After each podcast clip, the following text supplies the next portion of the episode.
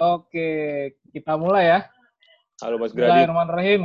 Ya, halo. Assalamualaikum warahmatullahi wabarakatuh. Salam. Ya, ini alhamdulillah udah datang dua eh, pembicara kita. Ada Mas Syarif, ada juga Mbak Gradi nih. Nah, perkenalkan dulu ya. Perkenalkan saya Dama, ya host The Santuy Talk ya pada malam hari ini. Sekaligus yang eh, menggagas eh, diskusi di malam ini. Nah, ini saya perkenalkan dulu dua pembicara pada malam hari ini yang telah hadir ya. Ada Mas Syarif, eh, lengkapnya Muhammad Syarif Hidayatullah. Wah, beliau ini adalah eh, seorang peneliti ya, polisi analis dari Indonesia Service Dialog, sama Bang Gradi ini. Bang Gradi ini adalah eh, peneliti dari Next Policy.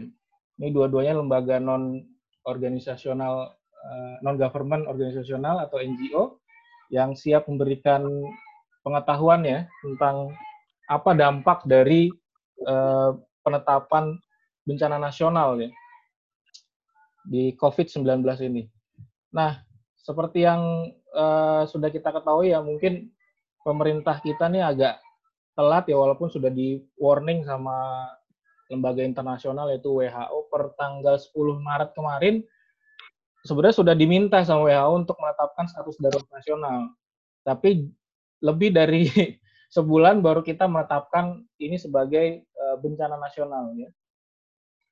Nah, uh, setidaknya pada hari ini kita sudah ada delapan, kurang lebih ada delapan uh, peraturan yang apa namanya untuk menanggulangi COVID-19 ini ya.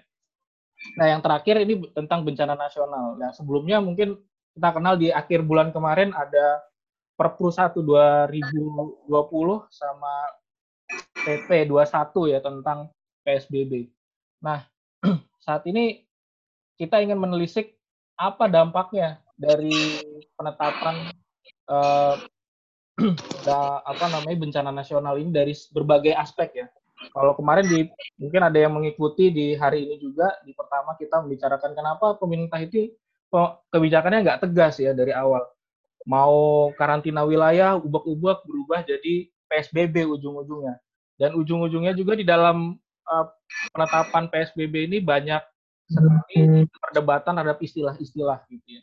Yang akhirnya masyarakat juga banyak yang menilai pemerintah ini ngapain sih gitu ya. Apa mau mau lari dari tanggung jawabnya untuk ngasih makan gitu. Apa nggak punya duit pemerintah ini kayak gitu. Nah di penetapan bencana nasional ini apakah sama ya perlakuannya atau semakin tegas gitu ya? Nah, Untuk Ahmad, Ahmad masuk. kesempatan kali ini eh, gue pengen ngasih yang pertama ngomong nih ke Mas Arief nih ya. Nah Siap. karena Mas eh, gue sebenarnya pengen yang pertama dari segi hukum dulu lihat Harusnya kayak begitu. gimana.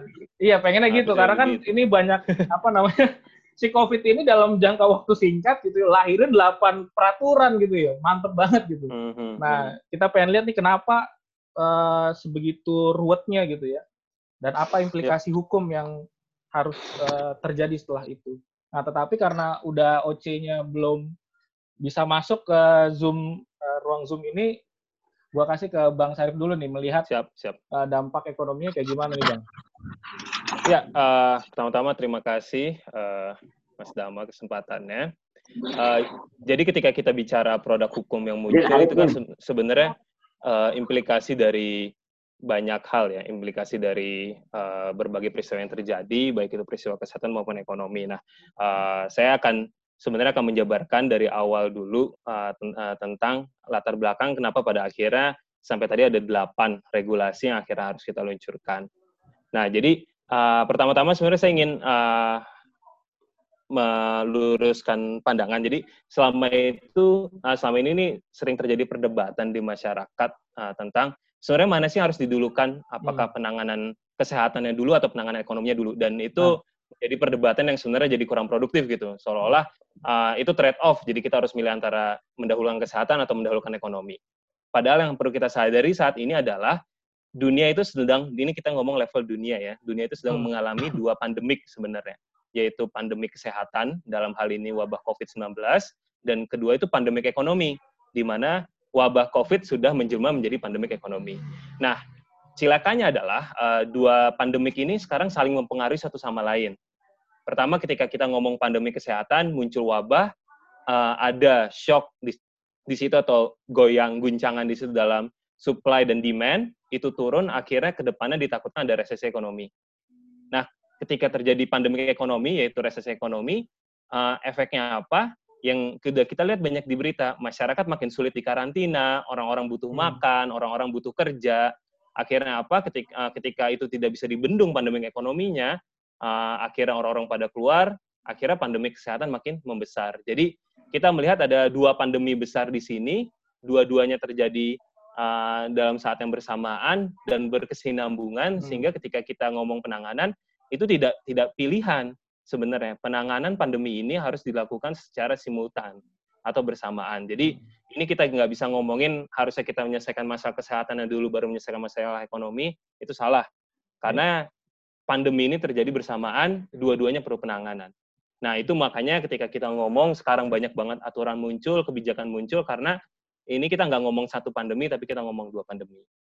Nah, yang kedua adalah ketika kita ngomong uh, COVID ini, uh, sebenarnya yang banyak dikhawatirkan orang bahwa dari wabah COVID ini masuk ke uh, permasalahan ekonomi. Nah, ya. di sini sebenarnya saya akan sedikit menjelaskan bagaimana sih transmisinya ketika uh, kita mulai dari wabah COVID, uh, kenapa sih uh, pada akhirnya bisa mengguncang sisa ekonominya. Nah, ketika kita ngomong ekonomi, basicnya sebenarnya ekonomi itu ketika terjadi krisis itu terjadi guncangan sebenarnya. Uh, anggap aja krisis itu seperti gempa. Ketika kita ngomongin gempa itu ada dua hal yang kita lihat. Pertama, berapa sih uh, skala Richternya, magnitude hmm. dari gempanya itu. Kedua itu berapa lama sih goyangannya terjadi. Nah, ketika kita ngomong uh, krisis uh, di era COVID ini, itu uh, uh, kita tahu magnitude-nya besar. Ini skala Richter besar nih, 7 atau 8, saya nggak tahu ukuran besar itu berapa. Hmm. Tapi yang menjadi permasalahan adalah kita nggak tahu gempa ini terjadi berapa lama. Nah, itu yang akhirnya membuat uh, berbagai prediksi ekonomi yang dilakukan. Oh, ada Bang Oce. Mohon maaf, Wait. Bang, saya diminta ngomong duluan, Bang. Mohon izin. Selamat datang, Bang Oce. Silakan, silakan. Ya, uh, kembali ke tadi. Jadi ketika kita ngomong uh, guncangan, uh, kita tahu kira-kira magnitude-nya berapa, tapi kita tidak tahu ini berguncang berapa lama. Dalam arti ini, uh, dalam arti ini, selama kita tidak tahu uh, kapan uh, mungkin vaksin atau penyembuhan atau penularan COVID ini berhenti, artinya gempa terhadap ekonomi ini tidak berhenti. Nah, jadi uh, misalnya teman-teman lihat ada berbagai prediksi dari lembaga-lembaga internasional maupun dari pemerintah, misalnya pertumbuhan ekonomi global jadi berkontraksi minus satu persen, dua persen itu benar-benar baru prediksi saja karena tidak ada yang benar-benar tahu uh, berapa dampak ekonominya saat ini karena kita belum tahu kapan gempa ini akan selesai. Nah, jadi uh, itu yang pertama. Nah, ketika uh, ketika kita ngomongin ekonomi pada uh, dasarnya, ekonomi itu kan pasar ya, ya, dan di pasar itu ada permintaan, ada penawaran. Nah, yang terjadi di uh, wabah ini adalah permintaannya bermasalah, penawarannya bermasalah atau kita orang ekonomi nyebut ada supply shock, ada demand shock. Apa itu supply shock? Uh, itu adalah uh, ternyata supply barang dan jasa itu terhambat akibat ada wabah. Kita tahu ada enam negara yang memiliki kasus COVID tertinggi, kalau nggak salah Cina, Korea, Jepang, US, Jerman, Jerman. Itali. Nah, enam negara itu itu merupakan 60% dari manufaktur global. Jadi bayangkan barang-barang di seluruh dunia itu diproduksi di enam negara itu yang lalu dikirim ke berbagai negara. Ketika akhir terjadi uh, COVID, uh, mereka produksinya terhenti, yang akhirnya suplai barang ke berbagai dunia itu terhenti. Nah, itu yang akhirnya menyebabkan uh, guncangan pertama dan yang akhirnya bisa menimbulkan resesi. Kita ambil contoh kasus Cina, karena Cina itu yang paling pertama terkena COVID. Kita ngomong barang elektronik yang kita pegang, hmm. handphone, TV, dan segala macamnya, itu Cina menyuplai 30% dari ekspor global untuk barang elektronik. Nah, jadi bayangkan aja ketika Cina mulai melakukan lockdown semenjak Januari ya kayaknya. Januari itu udah mulai di lockdown, pabrik mereka mulai tutup, akhirnya barang-barang elektronik itu makin susah untuk didapat. Harga akhirnya meningkat, akhirnya ma masyarakat makin sulit untuk mengkonsumsi barang-barang. Nah, itu yang kita sebut supply shock, ada turunnya penawaran. Dan yang kedua adalah demand shock. Demand shock seperti apa sih? Oh, ternyata permintaan dari masyarakat melemah.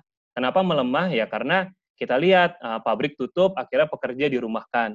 Pekerja tidak punya uang, secara agregat keseluruhan daya beli masyarakat melemah. Masyarakat tidak punya uang untuk mengkonsumsi barang. Nah, ini akhirnya menjadi demand shock. Dan permasalahannya apa ketika misalnya saya nih uh, pendapatan saya menurun akibat ada wabah COVID, akhirnya saya tidak bisa mengkonsumsi barang.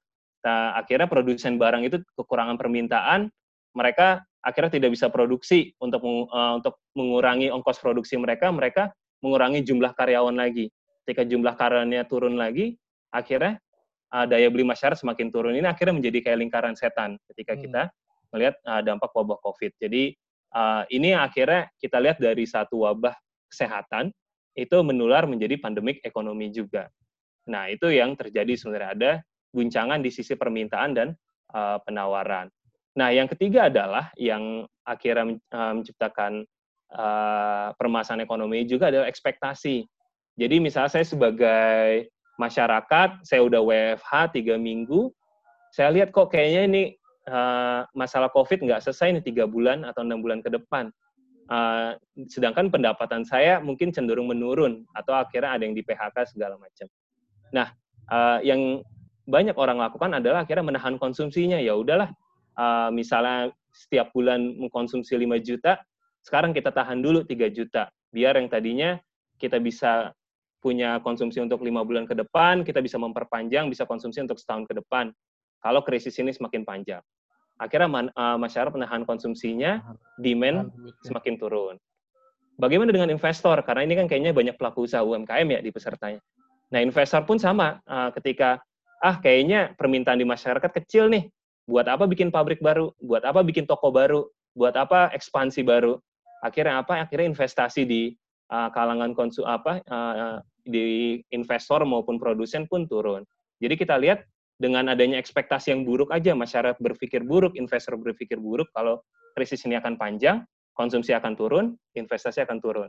Nah, ini akhirnya dampak dari uh, COVID itu sendiri ke ekspektasi. Bagaimana dengan dunia usaha? Nah, nah ini uh, lebih lebih ribet lagi. Jadi ketika kita lihat di Indonesia sekarang 55% dari PDB Indonesia dibentuk oleh sektor jasa. Di mana sektor jasa itu by design adalah sektor yang membutuhkan dua hal. Uh, pertama adalah physical contact uh, antara produsen dan konsumennya, dan kedua adalah memerlukan mobilitas orang. Kita ambil contoh misalnya, uh, anak saya sekarang rambutnya udah gondrong tuh, tapi saya ngeri kalau bawa ke tukang cukur. Akhirnya tukang jasa cukur itu makin turun.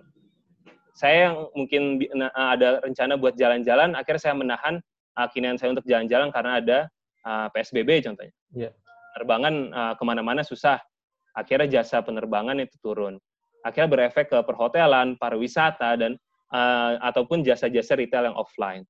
Nah, itu padahal membentuk sekitar 55% perekonomian Indonesia, dan ini dikhawatirkan uh, sektor-sektor inilah yang dalam jangka waktu 1 sampai 3 bulan dalam jangka pendek akan terdampak duluan. Jadi sektor-sektor jasa perjalanan, penerbangan, perhotelan, pariwisata, retail offline dan lain-lain ini akan jadi yang paling pertama terdampak. Di, tahap, di tahap kedua yaitu 3, 3 sampai 6 bulan ke depan, kita mulai berpikir uh, ada sektor-sektor lain terdampak seperti manufaktur, pertambangan, atau bahkan keuangan perbankan. Dan semua itu disebabkan karena di tiga bulan pertama itu daya beli masyarakat sudah semakin turun, akhirnya mempengaruhi konsumsi terhadap barang tambang, barang manufaktur, bahkan uh, kemampuan kita untuk menabung atau berkredit di perbankan. Yang akhirnya di dalam jangka menengah panjang atau tiga, tiga enam atau satu tahun ke depan, maka sektor-sektor lain sudah mulai uh, terdampak. Nah, bagaimana uh, contoh dampak lainnya di perdagangan kita, ekspor atau impor kita? Nah, perlu kita catat adalah sekitar 71% dari eksportir Indonesia itu masuk kategori eksportir kecil atau penjualan setahun itu antara 2, 0 sampai 20 miliar per tahun. Nah, uh, padahal saat ini sudah ada 65 negara yang mengurangi perdagangan internasional akibat COVID dan uh, di mana lima produk terbesar ekspor ke 65 negara itu ya masuk batu bara, minyak, tekstil, gas bumi, pulp dan uh, dan semuanya itu akhirnya terdampak. Nah, yang terdampak ini kan 71 persennya adalah para eksportir yang kategorinya kecil, iya. di mana uh, misalnya teman-teman dari dunia usaha mungkin tahu uh, ya udahlah ketika permintaan turun akhirnya kita harus mengecilkan skala usaha, menahan uh, ongkos produksi dan segala macam. Beberapa menggunakan dana cadangannya, tapi karena skala eksportir kita itu kecil, ditakutkan kemampuan mereka bertahan, uh, misalnya permintaan dari luar negerinya itu turun, dana cadangan mereka pun akhirnya lama-lama terkuras kan. Ya, itu yang kita khawatirkan bahwa ini akan jadi bom waktu untuk para eksportir kita karena modal mereka cenderung kecil, yeah. Uh, cadangan uang mereka cadangan cadangan kas mereka juga kecil. Jadi ketika permintaan barang dari luar negeri semakin turun, semakin turun, semakin turun, kemampuan mereka bertahan yang 71% ini uh, akan dipertanyakan. Apalagi misalnya krisis ini guncangannya jangka waktunya panjang gitu, bisa enam bulan, bisa satu tahun. Dan uh, untuk dari sisi impor kita, ini juga bermasalah uh, karena uh, sekitar 90% dari uh, total impor kita adalah barang penolong industri dan barang modal. Yang artinya apa? Uh, ketika impor itu makin sulit karena negara-negara yang biasa sumber impor kita itu produksinya turun, harga jualnya naik dan lainnya, akhirnya produsen dalam negeri kita kesulitan untuk produksi. Implikasinya bisa tiga. Uh, pertama, mereka gulung tikar karena bahan produksinya nggak ada, apa yang mau diproduksi ketika uh, bahan baku atau bahan barang modal yang nggak ada. Kedua, ketika mereka memproduksi barang akhirnya jadi mahal karena barang-barang penolong industrinya dan barang modalnya itu juga mahal. Dan uh, ketiga, competitiveness-nya, daya saing dari uh, produsen dalam negeri akan semakin turun karena ya bahan-bahan mereka untuk memproduksi semuanya impor. Jadi akhirnya hmm. ketika bahan itu tidak ada atau kesulitan mereka untuk mengakses atau semakin mahal, akhirnya mereka tidak Oke, kompetitif. Mas. Ya. Nah, kan apa namanya ekspor kita sebenarnya kecil ya, yang 70 persen, eh, 71 persen yang tadi lu bilang tuh kecil dan Bukan eks sangat eksportir. Eksportir kita kecil ya. Hmm. Nah, uh, terus skalanya kecil. Skalanya masih. kecil. Nah, terus kan pemerintah ini sekarang ngasih stimulus ya. Kemarin kan, hmm. kan uh, di Perpru kan udah disebutkan juga salah satunya ngasih hmm. stimulus 405 triliun. Nah, sebenarnya itu ngefek nggak sih sama dunia usaha gitu kan atau nah, itu sebenarnya cuma cuman gimmick gimmick dari pemerintah untuk istilahnya kemarin janji-janji kampanye tentang prakerja terus PKH dan seterusnya itu berjalan kayak gitu. Wah, ini pertanyaan jebakan ya. Saya akan menjawab se sebaik mungkin. Uh, jadi uh, ini pas banget sebenarnya saya juga uh, baru masuk ke bagiannya. Intinya ketika kita ngomong ngomong krisis uh, seperti sekarang itu ada ada dua bagian kebijakan sebenarnya. Ketika pandemi itu terjadi dan ketika pandemi selesai, kita masuk pemulihan ekonomi. Nah, ketika kita ngomong saat pandemi terjadi, fokusnya itu adalah melindungi uh, dari sisi kesehatan, melindungi pekerjanya dan melindungi bisnisnya. Dan ketika pemulihan kita baru ngomongin tentang bagaimana kita menstimulus pertumbuhan ekonomi lagi, baik itu fiskal maupun moneter. Nah, uh, yang dilakukan pemerintah adalah saat ini di tahap pertama pandemi sedang terjadi, krisis di depan mata. Hmm. Nah, jadi ketika uh, yang uh, jadi ketika kita lihat yang dari tadi, sebenarnya kan krisis itu uh, kita ngomongin ini multi sektor ya, semua sektor terkena. Nah, yang pemerintah lakukan, setahu saya kan mereka menggelontorkan sekitar 405 triliun, triliun. itu untuk empat program. Uh, yang pertama itu program untuk bidang kesehatan 70 triliun, social safety net itu 110 triliun, uh, untuk uh, pajak ditahan DTP itu 64 triliun dan sisanya sekitar 150 triliun untuk untuk pemulihan ekonomi. Hmm. Nah, yang pertama jelas dibutuhkan 70 triliun pertama. Uh, tenaga kesehatan kita butuh uh, suplai barang, misalnya APD, uh, mereka butuh insentif dan lainnya, di mana itu memang dibutuhkan di tahap pertama ini penyelesaian pandemi bidang kesehatan. Yang kedua, social safety net. Nah, uh, yang seperti saya jelaskan di awal, ketika menjelang resesi uh, untuk melakukan pencegahannya yang perlu kita lakukan adalah melindungi pekerja dan masyarakat. Nah, bagaimana bentuk melindungi pekerja dan masyarakat? Uh, itu adalah dengan salah satunya menjaga daya beli masyarakat. Nah, daya beli masyarakat itu sebenarnya dijaga dengan program-program yang uh, udah ada yang katanya ditambahkan di 110 triliun itu seperti program PKH, program uh, apalagi Raskin dan lain-lainnya. Dan sekarang tambah lagi program uh, kartu prakerja Nah, hmm. permasalahannya adalah di program-program pemerintah uh, ya ini masalah klasik ya. Uh, pertama adalah permasalahan pendataan. Kita nggak benar-benar tahu di mana. Uh, jadi program pemerintah yang existing saat ini adalah contohnya program PKH, program Keluarga Harapan. Nah, program Keluarga Harapan ini secara data bagus, uh, di mana mereka tahu by name by address dari orang yang menerima PKH. Permasalahannya adalah ketika pandemi corona ini terjadi di wilayah Jabodetabek. Dan ketika kita ngomong di Jabodetabek, sekitar untuk Jakarta aja, sekitar penduduk Jakarta yang migran, yang artinya mereka bolak-balik datang ke Jakarta, keluar ke Jakarta setiap harinya, uh, atau masuk uh, yang tinggal di sekitar Jabodetabek, tapi uh, asal KTP mereka dari luar Jabodetabek itu bisa di sekitar 8 jutaan orang. Nah, jadi artinya apa? Ada banyak orang yang terdampak corona. Jadi misalnya ada orang dari wilayah Jawa bagian timur, mereka datang ke Jakarta uh, untuk bekerja di pabrik, uh, atau di Bekasi mereka kerja di pabrik, uh, alamat KTP mereka di Jawa Timur, uh, terus mereka kena PHK segala macam bisa nggak bisa balik, mereka tidak termasuk dalam penerima program. Nah ini yang bermasalah dari para para para pekerja migran ini. Jadi uh, ini yang sebenarnya luput dari program-program pemerintah yang existing saat ini, yaitu seperti PKH, Raskin dan lain-lain. Karena itu by name by address itu tepat sasaran untuk orang-orang yang memang alamat alamat KTP dan alamat domisilinya memang sudah di situ. Tapi ketika kita ngomong COVID, karena sebagian besar epicentrumnya di Jabodetabek, banyak dari mereka ini tidak menerima sebenarnya. Dan itu yang akhirnya menjadi masalah. Nah, di sini sebenarnya pemerintah mencoba uh, mencari cara dengan kartu prakerja. Nah, ini hmm. akhirnya jadi bermasalah. Karena apa? Karena by design kartu prakerja itu tidak didesain untuk kondisi krisis sebenarnya. Kartu prakerja itu didesain ketika kondisi ekonomi normal uh, dan uh, tenaga kerja kita itu butuh pelatihan tambahan untuk masuk ke dunia kerja. Itu desain awalnya. Nah, ketika krisis ini, yang dibutuhkan sebenarnya bukan training, tapi adalah cash transfer atau bantuan langsung seperti BLT. BLT. Nah, tapi itu tidak bisa dilakukan karena pemerintah tidak benar-benar tahu uh, orang-orang mana aja yang membutuhkan BLT itu, dia lokasinya di mana, segala macam. Hmm. Akhirnya digunakanlah instrumen prakerja itu. Nah, ini yang sebenarnya uh, terjadi. Jadi instrumen prakerja yang tadinya konsepnya itu untuk kondisi non non krisis, non pandemi, akhirnya dipaksakan maksud untuk, gitu mas untuk masuk di ini. Nah itu kayak sementara ini ya solusinya tinggal itu kayak pemerintah mau memerangi kondisi krisis tapi kekurangan senjata. Akhirnya senjata apa pun dipungut sama dia ya membabi buta lah istilahnya kayak gitu ya. Nah, jadi akhirnya senjata yang tadinya didesain untuk uh, perang laut dipakai untuk perang darat katanya. Nah, ini yang, yang terjadi ketika akhirnya kartu prakerja ya udahlah uh, karena kita benar kita nggak tahu uh, di mana uh, pengangguran kita, kita nggak punya program untuk para penganggur-penganggur yang baru ini yang katanya udah berapa satu juta, dua juta yang di PHK akibat 1,6 juta.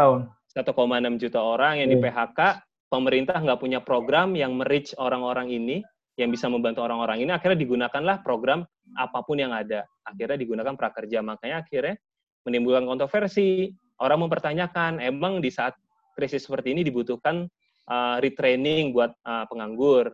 Padahal yang dibutuhkan adalah cash transfer. Yang seperti sudah saya jelaskan di awal, ya, yang kita lapar, Pak. adalah uh, uh, yang terjadi di saat ini adalah demand shock, daya beli masyarakat turun. Ya, Gimana cara biar daya beli naik? Ya dikasih uang, cash transfer. Hmm. Nah, itu yang sebenarnya perlu difikirkan. Nah, tapi perlu di, perlu diingat dan ini akhirnya menjadi banyak uh, perdebatan di kalangan orang bahwa yang perlu kita stimulus itu nggak cuma pekerja aja, nggak cuma masyarakat aja, bisnis pun perlu distimulus. Nah. nah, ini akhirnya sisi kontroversi yang akhirnya muncul baik di Perpu 1 2020 Satu. atau di uh, Perpres 54 2020 uh, tentang anggarannya.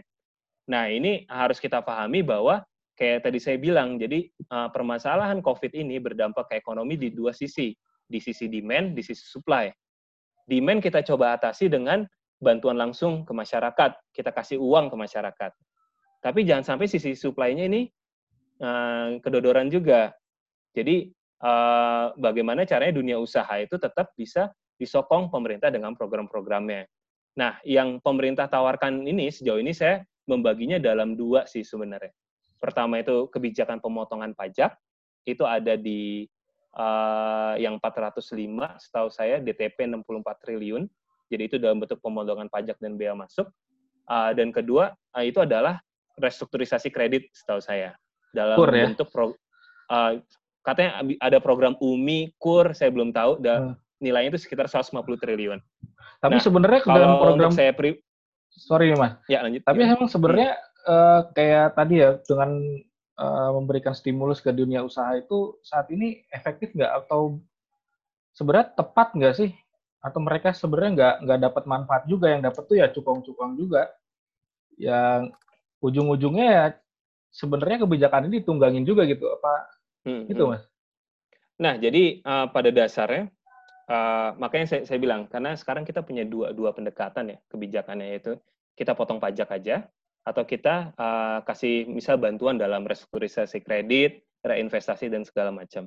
Nah, ketika kita ngomong pemotongan pajak, ini sebenarnya uh, by design itu lebih uh, transparan menurut saya, karena kita tahu siapa yang mendapatkan, kita bisa mengatur misalnya yang pemotongan pajak uh, difokuskan misalnya ke UMKM atau ke mana. Nah, uh, ini yang sebenarnya uh, bisa kita uh, lebih jelas uh, arahannya dan transparansinya. Tapi ketika kita ngomong yang kedua, misalnya kita ngomong restrukturisasi kredit, Yep. nah ini kan jadi pertanyaan siapa sih Ah, perusahaan yang dapat, pelaku usaha mana yang dapat, hmm. uh, bagaimana mekanisme mengajukan restrukturisasi kreditnya. Dan ini anggarannya 150 triliun. Sampai sekarang masih belum ada kejelasan yang jelas dari pemerintah bagaimana uh, implementasi dari 150 triliun ini. Katanya pemerintah akan lewat uh, misalnya bank BUMN penyalurannya, ada yang lewat bank swasta. Nah, pertanyaannya lagi, bank swasta mana yang bisa menyalurkan, bagaimana mekanismenya? Jangan sampai akhirnya malah digunakan oleh perbankan untuk memperkuat likuiditas. Nah, ini kan ba- banyak hal-hal yang sebenarnya perlu jadi pertimbangan ketika kita pakai program-program seperti uh, restrukturisasi kredit segala macam. Karena Oke. kan kita sebenarnya menghindari yang terjadi di uh, BLBI ya tahun Nah, 9798 Energy itu. fraud ya. Ya mungkin gue langsung ke ini aja ya Mas ya. Ke Mas Hmm. Oce nih kayaknya. Boleh, boleh. Mas, langsung nanggepin kali ya Mas ya. Karena emang kalau menurut gue isu yang tadi Mas Sarif ungkapkan itu kan ada potensial fraud yang cukup tinggi ya. Karena kan nggak jelas sampai sekarang.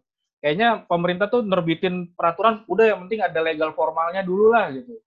Bret, bret, bret, bret, Ya. bret. Ya, terus akhirnya entar gimana yang bodo amat gitu. Kayak mahasiswa gitu. Tabrak dulu, mikir belakangan gitu. Kalau bubar ya udah gitu kan. Nah ini gimana menurut secara secara hukum itu gimana Mas Oce? Ya, sebetulnya Sarif yang lebih bisa menjawab ya secara ekonomi. Eh, karena kalau eh, perspektifnya perspektif eh, ekonomi mungkin eh, bisa lebih menjelaskan apakah eh, kondisi sekarang termasuk dalam kategori eh, krisis ekonomi atau tidak. Tapi ter- tapi terima kasih ya Dama sudah eh, apa ajak saya untuk ngobrol di sini. Siap, sama-sama loh Mas. Saya terima kasih Mas Oce mau gabung. banyak sekali teman-teman yang eh, saya kenal yang ikut dalam eh, ngobrol santuy bersama host Dama. Sudah lama nggak ketemu eh, teman-teman yang ada di sini. Eh, baik, eh, saya sih melihat bahwa eh, secara hukum apa yang dilakukan oleh pemerintah sebenarnya eh, mungkin masih masih berat sebelah eh, berat ke ekonomi ya. Kalau kita lihat eh, dokumen-dokumen hukum yang ada, karena dengan adanya Perpu nomor eh, 1 tahun 2020, Perpu ini kan sebenarnya Perpu tentang stabilitas sistem keuangan. Jadi eh, Perpu itu bukanlah Perpu soal penanganan COVID-19 atau perpu yang dibutuhkan untuk mengatasi kedaruratan kesehatan atau kedaruratan bencana non alam yang sekarang kita alami. Jadi eh, apa yang tadi disampaikan oleh eh, Sarif terkait dengan eh, beberapa program yang akan dilahirkan oleh Perpu memang titik beratnya menurut saya akan lebih banyak ke soal stabilitas eh, sistem keuangan. Nah, yang dimaksud dengan stabilitas sistem keuangan itu salah satunya adalah soal eh, kebijakan persoalan permasalahan yang yang mungkin akan dihadapi oleh lembaga-lembaga keuangan karena eh, karena adanya ancaman krisis eh, atau situasi krisis ekonomi yang dihadapi eh, oleh uh, oleh sebab-sebab COVID-19. Jadi fokus Perpu uh, sebetulnya ke stabilitas sistem keuangan sebenarnya lebih spesifik lagi yang dimaksud dengan kebijakan stabilitas keuangan itu adalah permasalahan-permasalahan yang nantinya mungkin akan dihadapi oleh lembaga keuangan. Jadi kalau lembaga keuangan itu ya kita tahu lah lembaga keuangan, ada lembaga keuangan bank, lembaga keuangan non bank, mungkin mereka kesulitan uh, uh, kesulitan keuangan ke, dan dan seterusnya. Inilah yang disasar oleh Perpu nomor 1 tahun 2020. Nah, di samping itu ada soal kebijakan keuangan negara. Memang uh, ada melonggarkan model uh, apa melonggarkan uh, sistem keuangan negara, prosedur-prosedur, kemudian alokasi-alokasi, realokasi kebanyakan ya, ya. yang itu mungkin membutuhkan prosedur-prosedur khusus ketika merubah anggaran yang ada di APBN, tapi melalui Perpu, maka pejabat-pejabat di bidang keuangan itu diberikan kekuasaan yang sangat besar. Nah, di samping itu, di samping arah uh, arahnya akan akan banyak ke soal uh, bagaimana mengelola uh, stabilitas sistem keuangan. Di samping itu adalah yang perlu disoroti uh, Perpu kemudian memberikan otoritas yang sangat besar kepada pejabat-pejabat yang berkaitan dengan kebijakan uh, stabilitas sistem keuangan itu. Nah, itulah yang kita kenal dengan KSSK ya, hmm. Komite Stabilitas uh, uh, sistem keuangan. Ya. Jadi uh, mereka itulah yang terdiri dari Kementerian Keuangan, OJK, Bank Indonesia, LPS. Nah mereka inilah yang kemudian memiliki peran yang sangat besar yang akan menjalankan Perpu nomor 1 tahun 2020 bukan presiden ya. Dan saya juga dia juga tidak uh, tidak uh, apa namanya uh, tidak habis pikir ya model relasi Eh, kewenangan eh, koordinasi eh, antara presiden dengan KSSK itu seakan-akan terputus. Kemudian kalau kita baca Perpu tersebut otoritas itu banyak diberikan kepada Menteri Keuangan. Maksudnya otoritas untuk mengatur secara lebih detail bagaimana Perpu itu dijalankan itu banyak diberikan kepada Menteri Keuangan. Jadi dari Perpu langsung turun ke Menteri Keuangan. Dia tidak melalui presiden begitu kira-kira. Nah, eh, tapi apakah eh, apakah model seperti ini berisiko? Ya tentu saja eh, berisiko sangat tinggi. Tadi Sari sudah sampaikan juga ada potensi eh, potensi fraud yang sangat tinggi. Prinsipnya sebenarnya sederhana karena Perpu nomor 1 tahun 2020 itu memberikan kekuasaan yang sangat besar, sangat-sangat besar kepada KSSK untuk mengambil kebijakan-kebijakan apa pun ya dalam tanda kutip yang dibutuhkan untuk me, untuk uh, memelihara stabilitas sistem keuangan uh, maka memang uh, otoritas KSSK para pejabat-pejabat itu sangat tinggi dalam menentukan kebijakan-kebijakannya. Nah, kemudian yang kedua, sumber daya keuangan yang mereka gunakan tentu sumber daya yang yang uh, yang paling uh, yang paling mudah tentu dari uh, anggaran negara, dari keuangan negara dari APBN. Nah, itulah kemudian kenapa Perpu juga bicara soal keuangan negara. Dan di dalam Perpu itu banyak aturan-aturan yang uh, ada di dalam Undang-Undang Keuangan Negara uh, itu disimpangi di dalam uh, Perpu 1 tahun 2020. Nah, tapi tapi tentu kita kita memahami bahwa tanpa adanya otoritas yang besar pastilah mereka akan akan akan kesulitan tetapi di dalam otoritas yang terlalu besar itu juga ada mengandung uh, potensi terjadinya fraud atau terbukanya peluang praktik-praktik penyimpangan. Nah, sayangnya Perpu nomor 1 tahun 2020 tidak cukup mengatur mengenai uh, bagaimana sistem akuntabilitas, bagaimana sistem transparansi terhadap besarnya kekuasaan yang diberikan kepada KSSK dan kemudian besarnya anggaran yang akan mereka gunakan. Nah, itu yang yang uh, tidak ada di dalam Perpu 1 tahun 2020. Justru yang ada sebaliknya. Yang ada adalah uh, pasal 27 yang memberikan uh, imunitas hukum ya, kekebalan hukum yang uh, yang mutlak menurut saya. Secara pidana nggak bisa dituntut, secara perdata juga tidak bisa, secara tata usaha negara juga tidak bisa, dan kemudian uh, ketika menjalankan Perpu 1 2020 ketika menjalankan program-program uh, kebijakan stabilitas keuangan, kemudian realokasi anggaran negara, kalau ada penyimpangan-penyimpangan dalam mengerjakan itu, ya, uh, beberapa bulan ke depan, kita nggak tahu apakah ini berlangsung satu tahun atau tidak. Uh, kalau ada penyimpangan-penyimpangan, kalaupun terbukti penyimpangan-penyimpangan, menurut pasal 27 tidak bisa dianggap kerugian negara. Jadi kalaupun ada penyimpangan, eh, pasal 27 sudah sampaikan, sudah menyatakan itu bukan dianggap kerugian negara. Jadi itu dianggap biaya yang diperlukan untuk menangani krisis. krisis. Jadi artinya secara dalam perspektif uh, hukum tentu ini memberikan uh, apa ya payung perlindungan yang uh, terlalu uh, mutlak, terlalu absolut sebetulnya.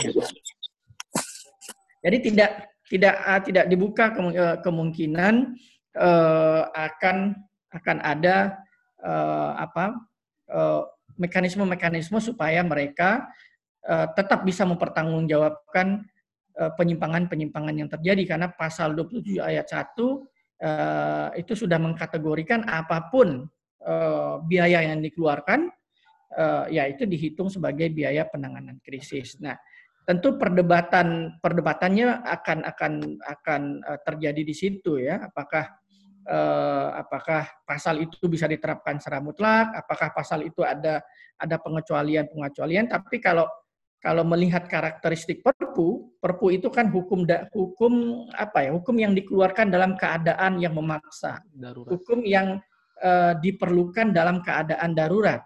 Hmm. jadi kalau melihat karakteristik perpu maka tujuan pasal-pasal itu dituliskan di dalam Perpu ya memang tujuan untuk tujuan-tujuan tertentu. Jadi kalau ya. kalau pasal 27 itu bicara mengenai perlindungan hukum secara absolut kepada pejabat-pejabat KSSK dalam menjalankan tugasnya, maka menurut saya ya memang itulah tujuannya karena uh, ini karakteristik mengantisipasi uh, kekalutan yang, yang pernah terjadi gitu ya.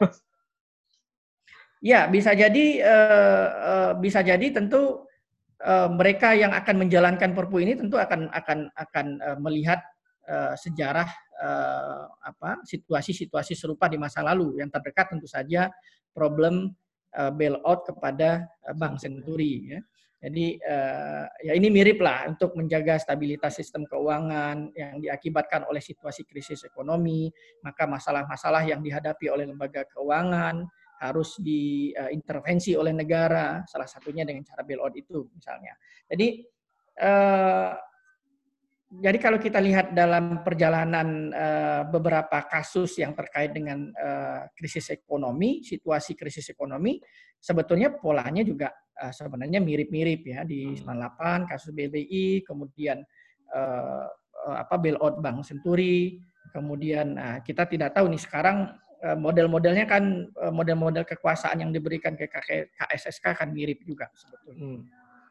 Tapi Mas, eh, apa namanya dengan adanya Perpu ini dan lu bilang tadi apa namanya penanganan krisis ini sebenarnya bukan mengarah kepada penanganan krisis pandemi gitu kan, tapi menyelamatkan ya. apa namanya sistem keuangan negara kayak gitu.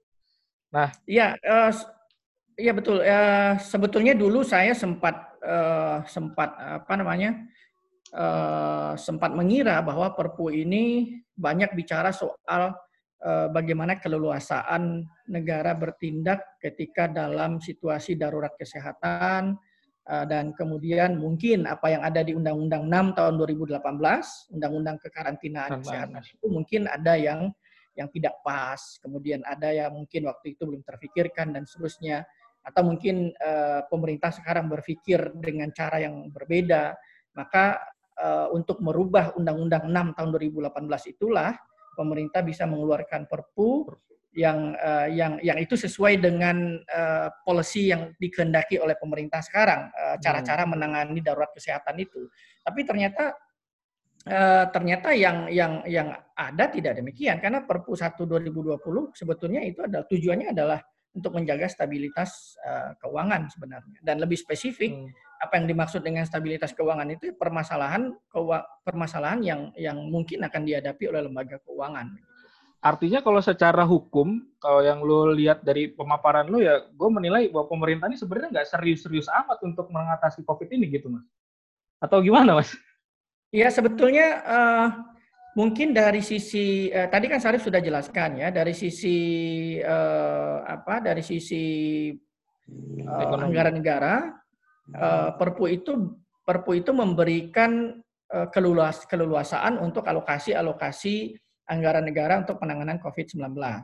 Misalnya tadi uh, BLT, misalnya ya kemungkinan-kemungkinan adanya bantuan langsung kepada kaum rentan dan seterusnya itu bisa digunakan berdasarkan Perpu 1 tahun 2020 karena ada keleluasaan untuk melakukan alokasi realokasi APBN termasuk juga memberikan bantuan-bantuan ke daerah. Nah, tetapi kan uh, di samping itu ada hal lain yang sebetulnya itu lebih banyak dibahas di Perpu 1 2020 soal uh, situasi uh, potensi krisis ekonominya dan kemudian uh, bagaimana menjaga sistem keuangan agar tetap stabil. Jadi concernnya sebenarnya itu lebih ke sana sebetulnya karena karena realokasi APBN untuk soal bencana, soal darurat uh, kesehatan sebetulnya cukup berbekal Undang-Undang 24 2007 tentang penanggulangan bencana. Nah, bekalnya juga cukup berdasarkan undang-undang yang ada selama ini. Hmm. Jadi misalnya eh, ketika presiden sudah tetapkan eh, ini ya apa COVID-19 sebagai bencana non alam yang yang eh, eh, skalanya nasional, nasional, maka sebetulnya berdasarkan undang-undang penanggulangan bencana kekuasaan itu sudah semakin membesar. Ada anggaran khusus yang bisa digunakan uh, dalam konteks uh, penanganan bencana. Kemudian uh, ada sumber daya-sumber daya yang itu bisa dialokasikan langsung dalam konteks penanganan bencana. Jadi sebetulnya okay. tidak terlalu butuh uh, perpu kalau hanya yeah. untuk program-program BLT, kemudian yeah. di di Undang-Undang Penanggulangan Bencana, bencana itu clear. ada ya. Itu clear misalnya di hari yang harus dipenuhi adalah kebutuhan dasar masyarakat, terutama mereka yang terdampak langsung dari bencana, kemudian mereka yang berada di kaum rentan dan dan banyak lagi ya kebutuhan dasar itu misalnya sandang, pa, apa, pangan, papan, kemudian kesehatan. Ini mirip inilah mirip kalau mudah membayangkan seperti ini. Mirip terjadi bencana alam, kemudian eh, pemerintah melakukan tanggap darurat dan pemerintah mengerahkan semua sumber daya untuk menangani membantu si korban dan hmm. orang-orang yang terdampak. Ini mirip, tapi persoalannya sekarang ini bencana non alam bencana yang disebabkan oleh wabah penyakit. Tapi kan kelihatan siapa korbannya, hmm. kemudian bisa diidentifikasi dampaknya ke siapa saja, kaum rentannya siapa, bisa diidentifikasi. Jadi sebenarnya Perpu nggak terlalu dibutuhkan kalau hanya gitu soal ya? kalau hanya soal uh, realokasi Penanganan. APBN untuk menangani uh, masyarakat terdampak. Hmm. Nah, ditambah dengan cara-cara uh, yang bisa digunakan melalui uh, uh, mekanisme darurat kesehatan. Nah, jadi sebenarnya menurut saya Perpu 1 2020 eh, kebutuhannya lebih kepada eh, itu tadi ya karena memang kita belum punya instrumen hukum yang memberikan eh, jaminan soal eh, stabilitas keuangan ya. Jadi lebih banyak arahnya ke sana. Ya. Kalau dari Mas Arif sendiri gimana? Gue pengen balik dulu ke Mas Arif ya. Mas, masih ada nggak Mas? ya. Ya kalau menurut tuh gimana Mas? Masih, masih. Ya, Loud Kalau Mas Oce kan lebih kentalnya ke masalah keuangan nih sistem keuangan. Jadi nggak secara hmm, hmm. apa namanya dominan gitu ya, nggak ada keberpihakan terhadap penanganan uh, eh, COVID-19 secara serius gitu. Ya, uh, jadi gini, uh, yang menarik adalah kita secara undang-undang itu sebenarnya kita punya undang-undang uh, tunggu PPKSK masalah pencegahan dan penanggulangan krisis uh, krisis sistem keuangan. Itu undang-undang kita tahun 2016 di mana undang-undang itu sebenarnya udah mengatur tentang yang tadi diceritakan Mas Oce tentang KKSK, Komite Penanggulangan uh, kita udah punya step-stepnya ketika ada krisis sistem keuangan, pencegahan hingga penanganan, bagaimana kita uh, membantu likuiditas bank yang resiko sistemik, solvabilitas, dan lain-lain. Nah, yang jadi permasalahan adalah potensi krisis yang terjadi ke depan itu bukan hanya saja di sistem keuangan, tapi kita ngomong sistem perekonomian. Nah, ini yang kita tidak punya instrumen hukumnya sebenarnya. Kita udah siap ketika memang terjadi uh, krisis hanya di sistem keuangan seperti tahun 97 atau 2008. Kita udah ada eh, SOP-nya di situ. Di undang-undang sudah diatur uh, bagaimana langkah-langkah uh, yang harus dilakukan. Tapi ternyata COVID ini kita nggak ngomong hanya di sektor keuangan, tapi kita ngomong juga di sektor real. Nah, ini yang sebenarnya kita kosong di uh, peraturannya. Yang hal paling mudahnya adalah kayak contohnya, uh, misalnya kita ngomong, oh kita butuh uh, stimulus untuk uh, perekonomian, uh, tapi kita uh, ter apa terhambat dengan batas uh, defisit anggaran 3% di Undang-Undang Keuangan Negara. Nah, kita belum ada nih uh, aturannya, setahu saya mungkin Mas Oce bisa membenarkan, misalnya kita ada kejadian ekonomi khusus, bahwa kita uh, pemerintah punya diskresi untuk menaikkan uh, PDB apa defisit anggaran di atas tiga persen contohnya. Belum ada, kita belum punya itu. Nah, kita kita belum punya aturannya. Jadi yang perlu jadi catatan adalah kita punya instrumen hukum untuk mengatasi krisis di sistem keuangan, tapi kita nggak punya uh, instrumen hukum untuk ketika krisis terjadi di sistem ekonomi secara keseluruhan. Nah, menurut saya uh, beberapa hal dalam Perpu 1 2020 ini mencoba mengisi uh, kekosongan itu. Tapi saya setuju dengan kata-kata Mas Oce, uh, sebenarnya yang paling dibutuhkan adalah realokasi anggaran dan itu sebenarnya tidak butuhkan uh, peraturan pengganti undang-undang. Sebenarnya tadi kan Mas Oce udah jelasin saya kurang kurang begitu mengerti hukumnya seperti apa. Tapi yang paling penting adalah bagaimana anggaran itu bisa kita besarkan dalam arti ini PDB uh, defisitnya bisa kita lebarkan dan kita bisa memindah-mindahkan anggaran yang tadinya pos anggaran belanja kita yang untuk uh, perjalanan dinas uh, pegawai negeri itu kan 40 triliun ya setahun. Hmm. itu bisa kita realokasi untuk yang lain. Perjalanan dinas luar negeri itu 3, 3 triliun setahun itu bisa kita pindahkan. Jadi uh, untuk realokasi anggaran tadi kata Mas Oce sebenarnya kita nggak perlu perpu uh, ya itu yang harus difokuskan pertama. Jadi bagaimana anggaran bisa kita pakai uh, semaksimal mungkin untuk kebutuhan dua hal menyelesaikan pandemi kesehatan dan menyelesaikan pandemi ekonomi yang kayak saya bilang di awal. Nah, yang mungkin kita masih kurang adalah instrumen untuk pencegahan terjadinya pandemi ekonomi secara uh, jangka panjang, yaitu pencegahan terjadinya krisis ekonomi. Kita punya uh, aturan hukum untuk mencegah krisis sistem keuangan, tapi kita tidak punya aturan hukum untuk mencegah uh, krisis sistem ekonomi secara keseluruhan. Nah, uh, beberapa hal dalam Perpu itu sebenarnya mengatur itu, tapi itu perdebatan ya, karena itu kan aturan tentang uh, penurunan PPH dan lain-lain. Mungkin itu uh, tambahan Mas. Oke, ada Bro Zaki nih. Zak, selamat datang Zak. Ya. Yeah. pakai Waduh, pakai masker dia. Kita udah physical distancing nih. Nanti seharian ngajar, Bro. Oh, ngajar. Siap, siap, Bos. Wah, Pak dosen. Kagak nular, Bro. Nah, Zak, tadi udah Oce bilang nih Perpu ini sebenarnya nggak nggak penting. Lu kan sebagai dosen uh, wakil rektor kan, ini ya. Ah, gimana? Udah calon rektor? Wakil rektor. Oh iya, wakil rektor, benar, benar. Wakil rektor bidang kemahasiswaan. Ya, dari sisi lu gimana Zak melihat uh, payung hukum ini, Zak? Ya, uh, terima kasih buat Dama, buat Mas Oce, Mas Syarif, uh, dari Next Policy dan teman-teman semua. Uh, mungkin malam ini gue mau bahas dari aspek internasional ya, karena ini ada banyak hal yang seru sebenarnya. Jadi biar nggak terjebak pada isu bagaimana berkutat di Indonesia yang nggak kelar gitu-gitu gitu-gitu aja aturan-aturannya. Okay. Tapi gue ingat karena gini, Mak, jadi Agustus tahun lalu kan gue pas sampai di US ya, di Amerika. Dan kebetulan gue tinggal di New York, di Queens, yang di situ menjadi epicentrum corona terbesar di Indonesia sekarang. Jadi sekitar tujuh delapan bulan yang lalu gue ada di sana. Di AS kali. Dan kenapa? Epicentrum di AS. Iya di Amerika, di Queensnya itu. Oh. Di, ya epicentrum di Amerika dan di dunia karena paling banyak di sana sekarang. California, New Jersey itu yang paling banyak sekarang. Nah jadi eh, kabarnya Agustus itu sebenarnya ini kan dibagi menjadi tiga klasifikasi ya yang di, di, disinyalir selain soal nuklir, senjata kimia dan biologis. Ini kan dianggap sebagai senjata biologis yang dampaknya itu bisa ngebunuh penciptanya sendiri sebenarnya.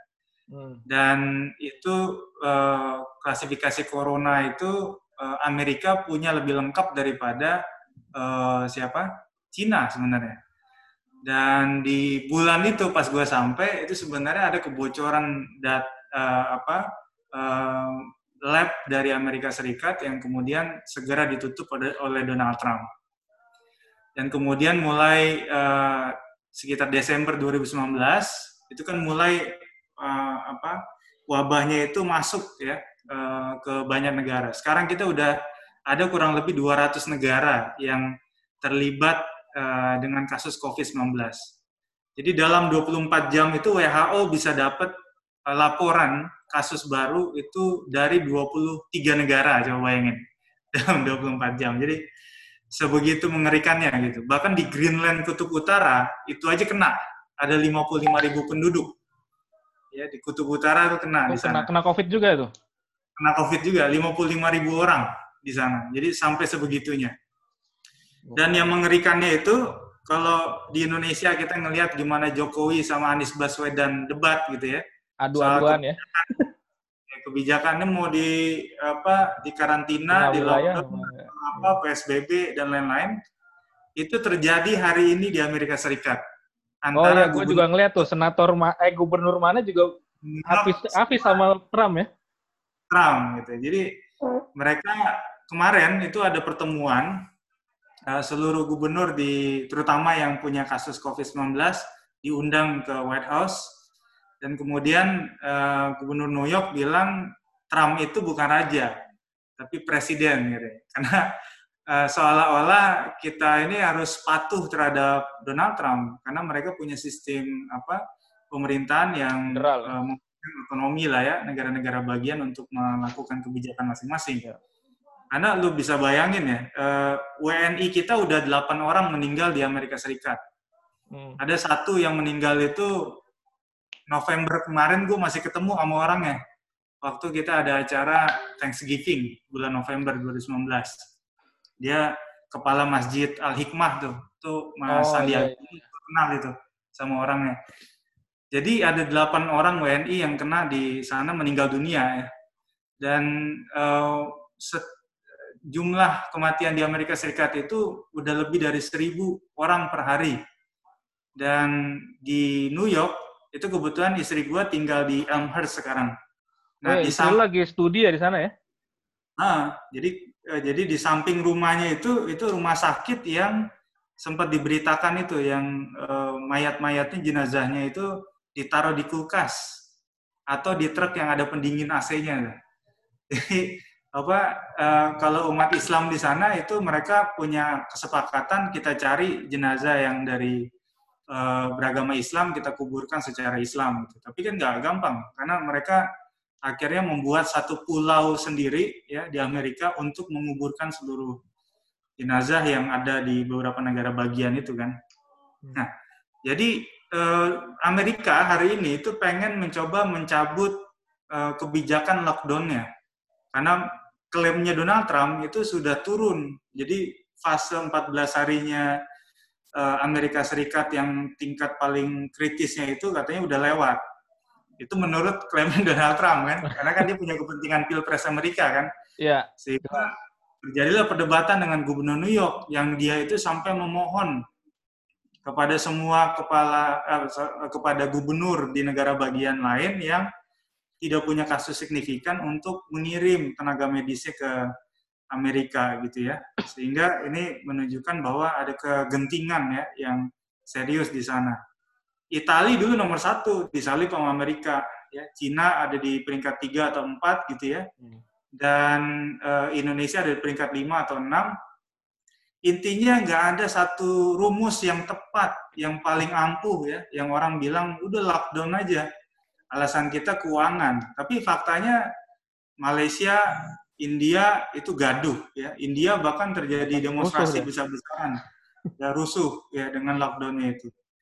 Cina setelah mencabut lockdown beberapa waktu yang lalu kemudian 14% yang dianggap uh, negatif positif lagi di Hubei di ya. Wuhan. Bahkan perharinya itu ada imported case itu 18 sampai 19 uh, orang yang positif itu. Sehingga kemudian walaupun kita mengeluarkan satu terminologi baru yang PSBB itu yang kemudian diterapkan di Jabodetabek um, yang diinisiasi di awal di Jakarta dan Bandung misalnya gitu ya itu sebagian mengatakan ini kebijakan yang banci gitu ya mau membatasi enggak banget gitu ya mau membebaskan juga enggak banget gitu kan ya. jadi uh, agak sulit karena pemerintah mungkin ingin berdiri di dua kaki, bagaimana ekonomi tetap jalan, tetapi uh, apa uh, local transmissionnya juga bisa dibatasi. Nah, jadi uh, saya melihat solusinya bukan lockdown, bukan PSBB, bukan yang macam-macam. Solusinya adalah vaksin COVID-19. Nah, persoalannya uh, orang nggak banyak bicara tentang sejauh mana sih kemudian vaksin ini sudah sudah mengalami satu apa uji laboratorium yang bisa dikatakan dia berhasil misalnya gitu ya. Ini bicara soal perlindungan hukum terhadap uh, vaksin COVID-19. Dulu kalau kita bicara uh, bagaimana Amerika memproduksi uh, vaksin HIV/AIDS yang menjadi pemicu dari perseteruan dia dengan India, karena dia jual itu dengan harga mahal, kemudian uh, warga dari Afrika, Asia, negara berkembang, negara miskin itu nggak bisa akses, nggak punya daya beli, India bikin yang lebih murah vaksin ini bukan untuk menyembuhkan, tetapi untuk menunda kematian gitu ya dari penderita HIV/AIDS. Nah, di situlah muncul bahwa Amerika merasa ada pencurian ide dari India, dan akhirnya gimana caranya untuk bisa uh, kita coba monopoli, yaitu yang kemudian kita kenal dengan kekayaan intelektual kan, hak paten. Nah, persoalan hari ini ada tiga negara yang lagi concern untuk memproduksi itu. Amerika, Cina, dan Jepang. Bahkan Donald Trump secara terang-terangan dia bilang bahwa, eh, saya nanti mau beli hak patennya, dia bilang gitu. Kalau Donald Trump yang ngomong ngeri-ngeri juga gitu ya, kan dia beli hak paten. Gitu. Bill Gates juga siap gitu, karena kan ente masih ingat gimana Bill Gates datang ke UGM ya dulu yeah. Uh, untuk riset di bidang kesehatan dan lain sebagainya. Dia juga pengen concern ke sana.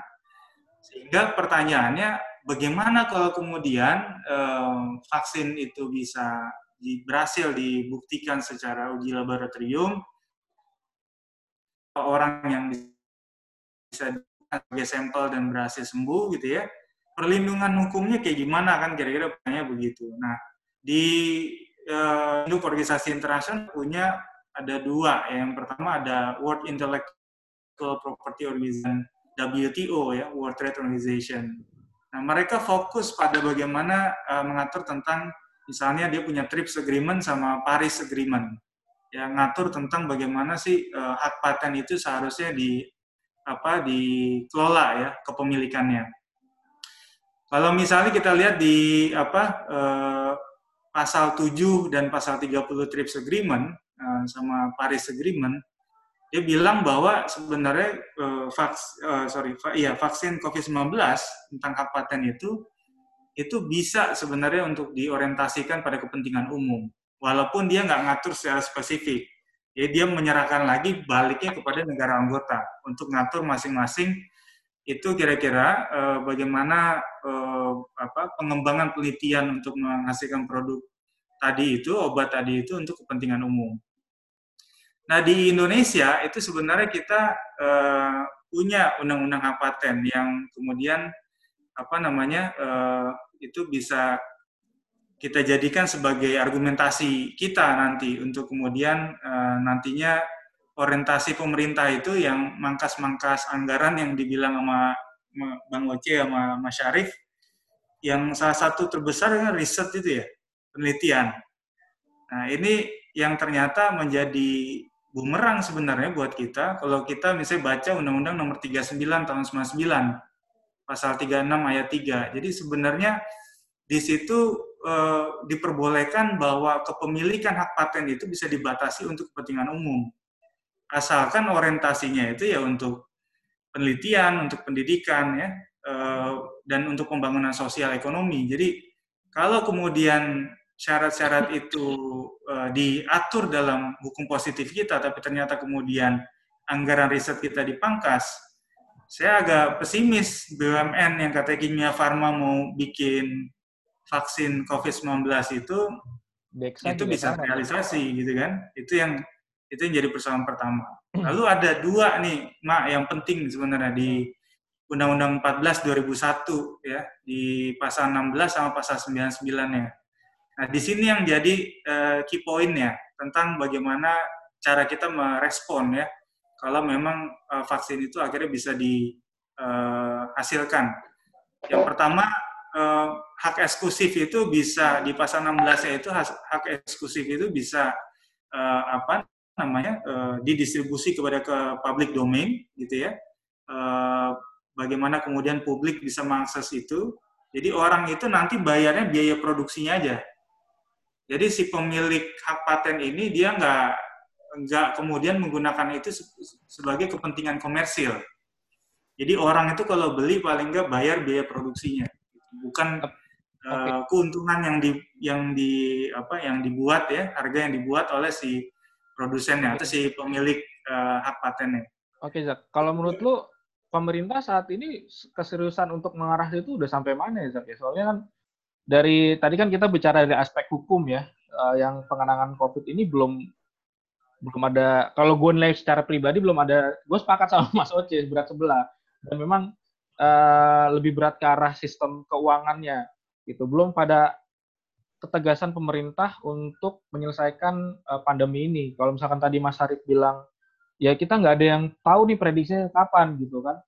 Nah kalau menurut lu gimana? Apakah sebenarnya dengan adanya vaksin ini kita bisa mempercepat atau memprediksi si COVID-19 ini selesai jadi pandemi dan memulihkan ekonomi ekonomi kita kembali kayak gitu?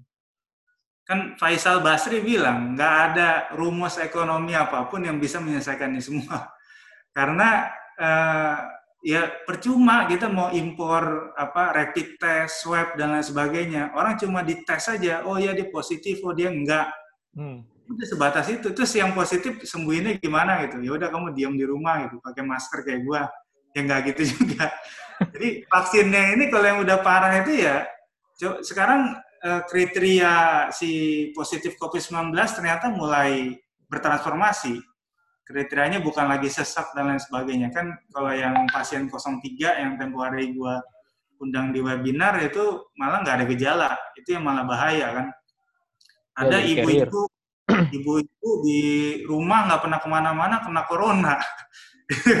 itu juga nggak tahu datang dari mana gitu mungkin coronanya pusing juga nggak ada yang keluar akhirnya gue datengin juga nah ini kayak jalangkung dong nah ini makanya yang yang apa yang yang perlu kita perhatikan jadi swab dan uh, apa uh, yang paket-paket sekarang pemerintah lagi bikin itu ya uh, alat pendeteksi itu itu nggak akan pernah bisa menyelesaikan kecuali vaksin ini ditemukan.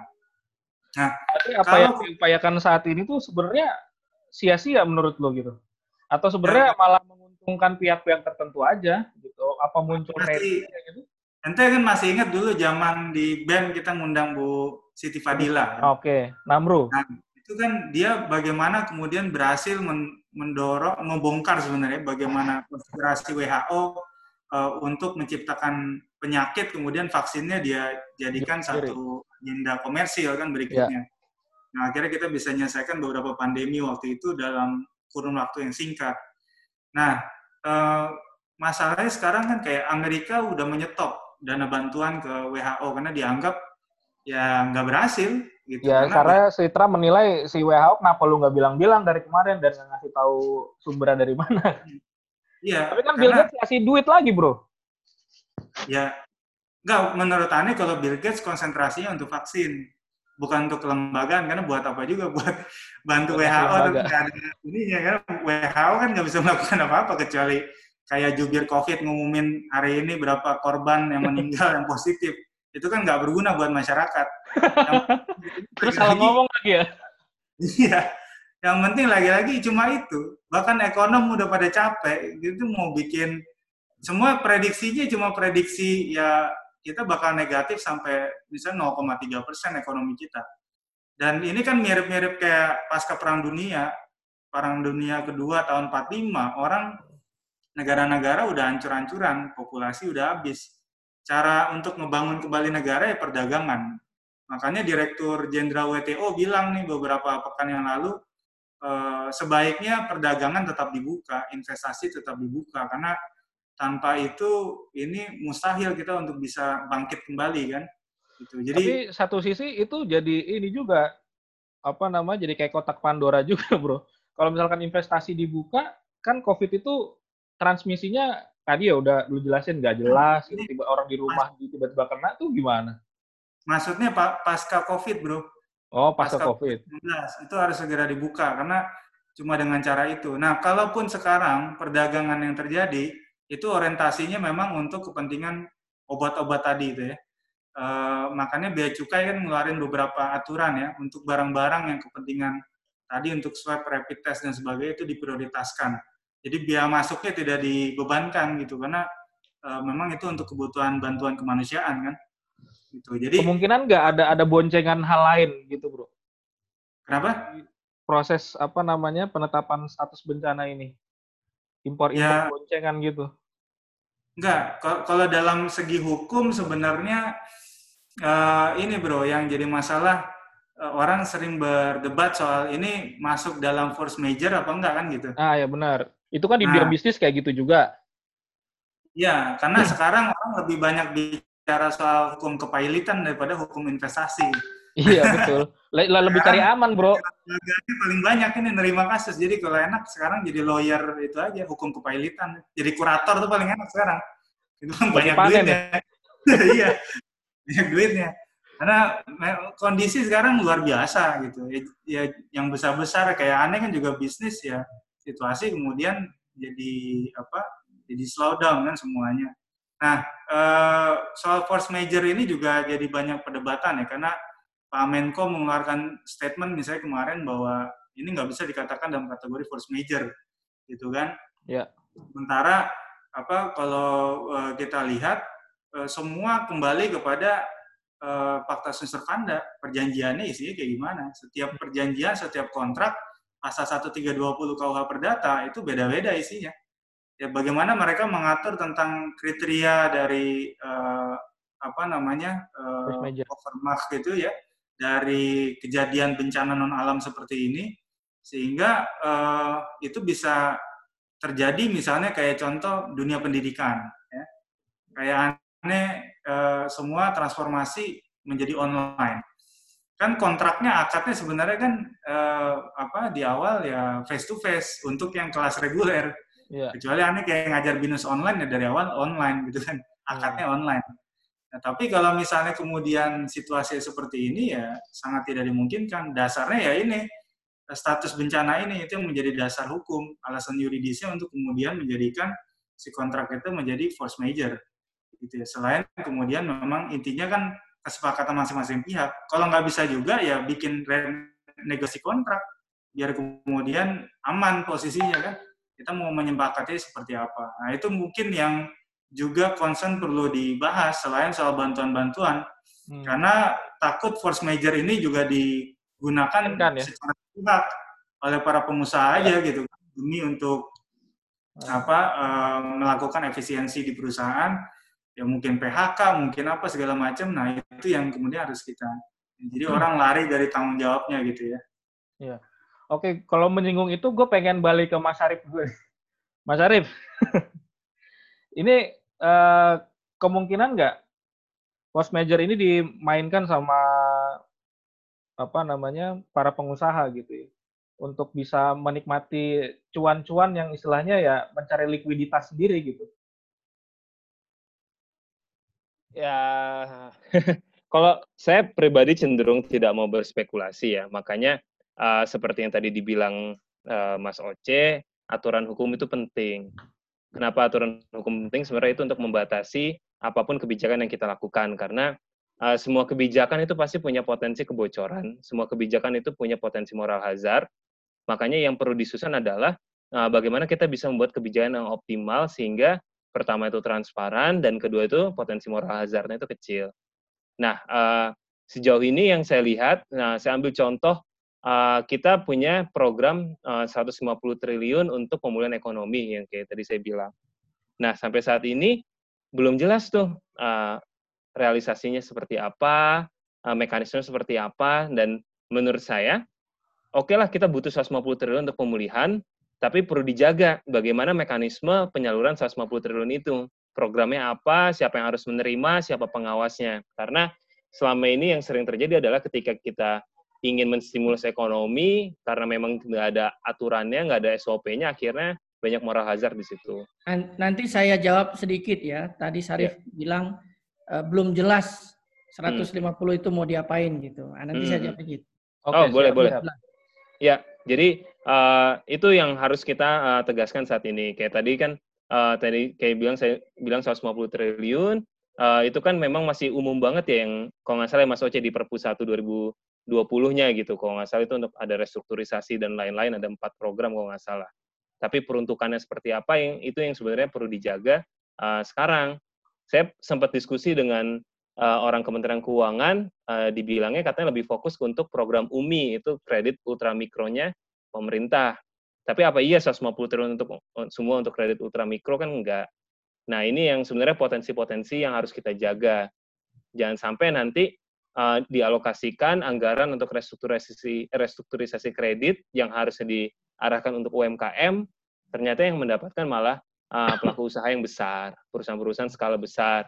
Ya mungkin dalam satu sisi mereka butuh, tapi kan sebenarnya banyak perusahaan-perusahaan yang lebih membutuhkan dibandingkan perusahaan besar. Nah ini uh, aturan mainnya harus diperjelas. Sektor mana yang yang paling membutuhkan, uh, pelaku usaha mana yang paling membutuhkan, itu yang harus dipertegas. Menur makanya menurut saya yang perlu diawasi justru di aturan turunannya seperti PMK-nya.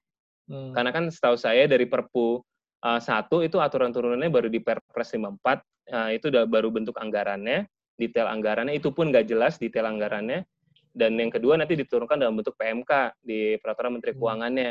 Nah, di situlah yang sebenarnya harus dipertegas, didetailkan sehingga memperkecil peluang-peluang uh, penyelewengan di situ. Mungkin itu. Mas Oce, monggo Mas. Mas Oce. Mas Oce. Monggo Mas.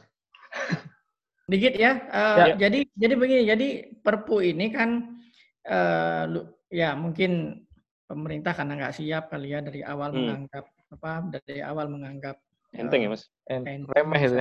diri enjoy saja jadi ya santuy santuy mas. Lewat santuy itu? Lewat santuy. Benar-benar enjoy. jadi, jadi begini jadi kalau kita baca perpu kita tidak akan dapat gambaran apa yang tadi disampaikan oleh Sarif hmm. Eh, jadi wajar kalau kemudian eh, banyak yang bertanya sebenarnya pemerintah itu akan melakukan apa dari sisi ekonomi begitu. Kalau kita baca Perpu eh, itu sangat umum, makanya tadi saya sampaikan Perpu itu sebetulnya lebih banyak mengatur soal kekuasaan atau kewenangan yang yang diberikan terlalu besar kepada pejabat-pejabat KSSK ya, Menteri Keuangan, BI, OJK dan LPS. Maka di situ kalau dibaca di bab Eh, pengendalian stabilitas keamanan keuangan, di situ masing-masing punya peran. Kementerian Keuangan ngapain, kemudian LPS ngapain, OJK ngapain, dan BI ngapain.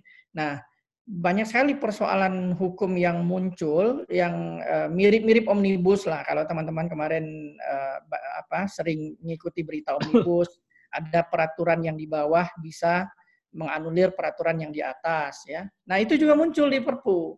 Misalnya Eh, jadi semua itu masih diatur umum dan eh, bagaimana cara melaksanakan Perpu itu harus diatur di peraturan yang lebih detail, eh, harus menunggu peraturan pemerintah. Jadi misalnya untuk skema bantuan kepada bank sistem bank sistemik dan bank non sistemik itu harus skemanya diatur di Permenkeu, skemanya diatur di PP. Kemudian untuk peran BI nanti diatur di peraturan BI OJK nanti nunggu peraturan OJK dan dan LPS juga. Jadi uh, turunan dari Perpu itu banyak sekali peraturan yang yang harus dibuat oleh pemerintah. Mestinya kan Perpu ini menyelesaikan semuanya. Yang namanya Perpu karena hukum darurat, mestinya kan dia menyimpangi uh, hukum umum yang ada dan dijelaskan sejelas-jelasnya mau ngapain di Perpu itu gitu. Hmm. Jangan kemudian Perpu memberikan turunan lagi ke bawah itu menurut saya nggak nggak pas secara hukum. Karena Perpu itu kan nanti akan diuji di DPR masa sidang berikutnya. Jadi kan karena Perpu itu hanya eh, hukum darurat keadaan mendesak, ya lebih kurang eh, tiga bulan empat bulan lah sampai DPR kemudian menggelar sidang berikutnya mendiskusikan Perpu apakah disetujui atau tidak. Terus, oh berarti ada peluang perpu, ini enggak Perpu itu gagal ya mas ya? ada ada peluang perpu itu tidak disetujui ya tapi hmm. secara politik nanti ada ini geradi negara yeah. nanti yang melihat uh, berani nggak DPR jadi uh, perpu itu kan terus kapan PP-nya dibuat kapan Permenkeu-nya dibuat kapan peraturan-peraturan itu dibuat nah dia berlakunya temporer ya kecuali mungkin secara politik Presiden sudah memprediksi Perpu itu akan lolos dan tidak akan dikurangi pasal-pasalnya, tidak akan di-challenge oleh DPR, hmm. maka ya mungkin mereka akan bisa lengkapi PP ya paling tidak ada tiga PP yang yang sejauh ini saya lihat dibutuhkan, kemudian ada beberapa Permenkeu yang dibutuhkan. Mestinya sih semua selesai lah di Perpu supaya tidak ada yang disembunyikan dan tanda kutip ya. Di, ya. di, di dimuat saja semuanya di Perpu, kemudian tidak uh, seperti data yang ditutup-tutupi ya, Batasan-batasannya seperti apa. Kalau kemudian di, diatur lagi oleh Menkeu, diatur lagi oleh BI, siapa yang bisa memastikan aturan yang dibuat oleh Kemenkeu, yang dibuat oleh BI, yang dibuat oleh OJK, uh, eh, itu aturan yang betul-betul sesuai dengan tujuan dibuatnya Perpu. Hmm. Kan kita kita nggak bisa menjangkau sampai ke situ kan. Jadi ini problem problem lain lah. Jadi ya, ya. Perpu ini belum bisa dilaksanakan intinya begitu karena dia masih menunggu uh, apa menunggu regulasi-regulasi uh, turunan. Ya. Oke, mungkin giliran ke Gradi ya. Gradi gimana uh, melihat hal ini Gradi? Ngaruh nggak sebenarnya status kebencanaan ini dan tadi juga pertanyaan yang menarik ya dari Uda Oce. Sebenarnya ini bisa nggak secara politik itu ada peluangnya digagalkan? Ya, uh, ya, makasih teman-teman. Masih juga Bang Dama sudah mengundang um, memang kalau kita lihat penetapan status kebencanaan ini salah satu hal yang barangkali kita tunggu-tunggu sebetulnya karena dengan adanya penetapan e, bencana itu artinya memberikan kuasa yang besar untuk bisa lebih leluasa bagi terutama bagi presiden untuk bisa menggunakan kuasa anggarannya dan juga komandonya untuk bisa menangani e, kasus bencana non alam seperti COVID yang saat ini sedang terjadi.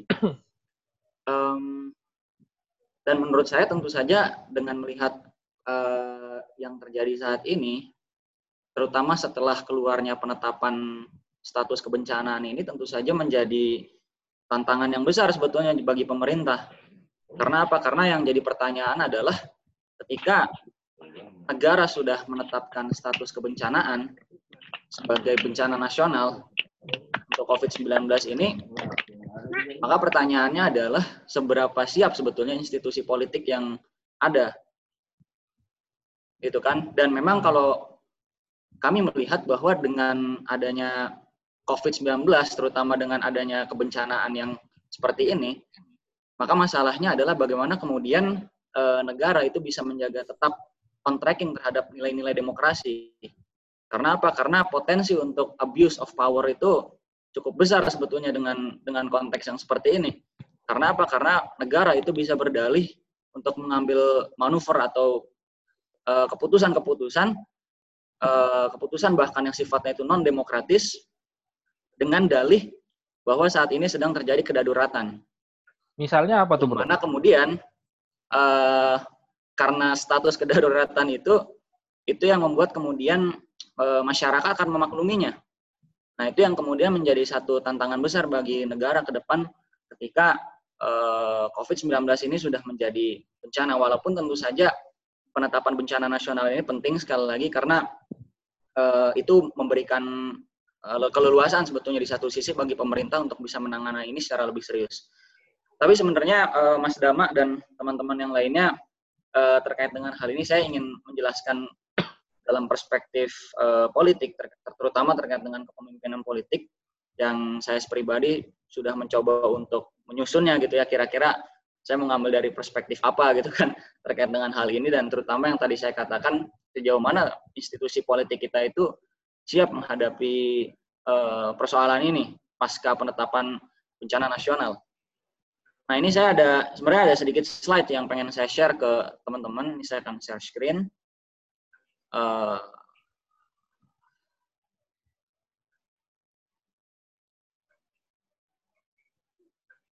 udah di setting bisa share kok. Sip ya oke okay ya. Ya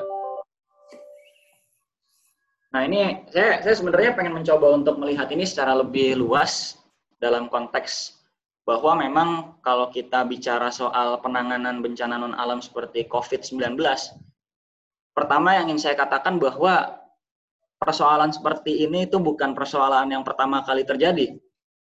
Bahkan sebenarnya kalau kita buka catatan sejarah, dalam satu abad terakhir saja itu dunia pernah digemparkan dengan flu Spanyol misalnya. Ya kan?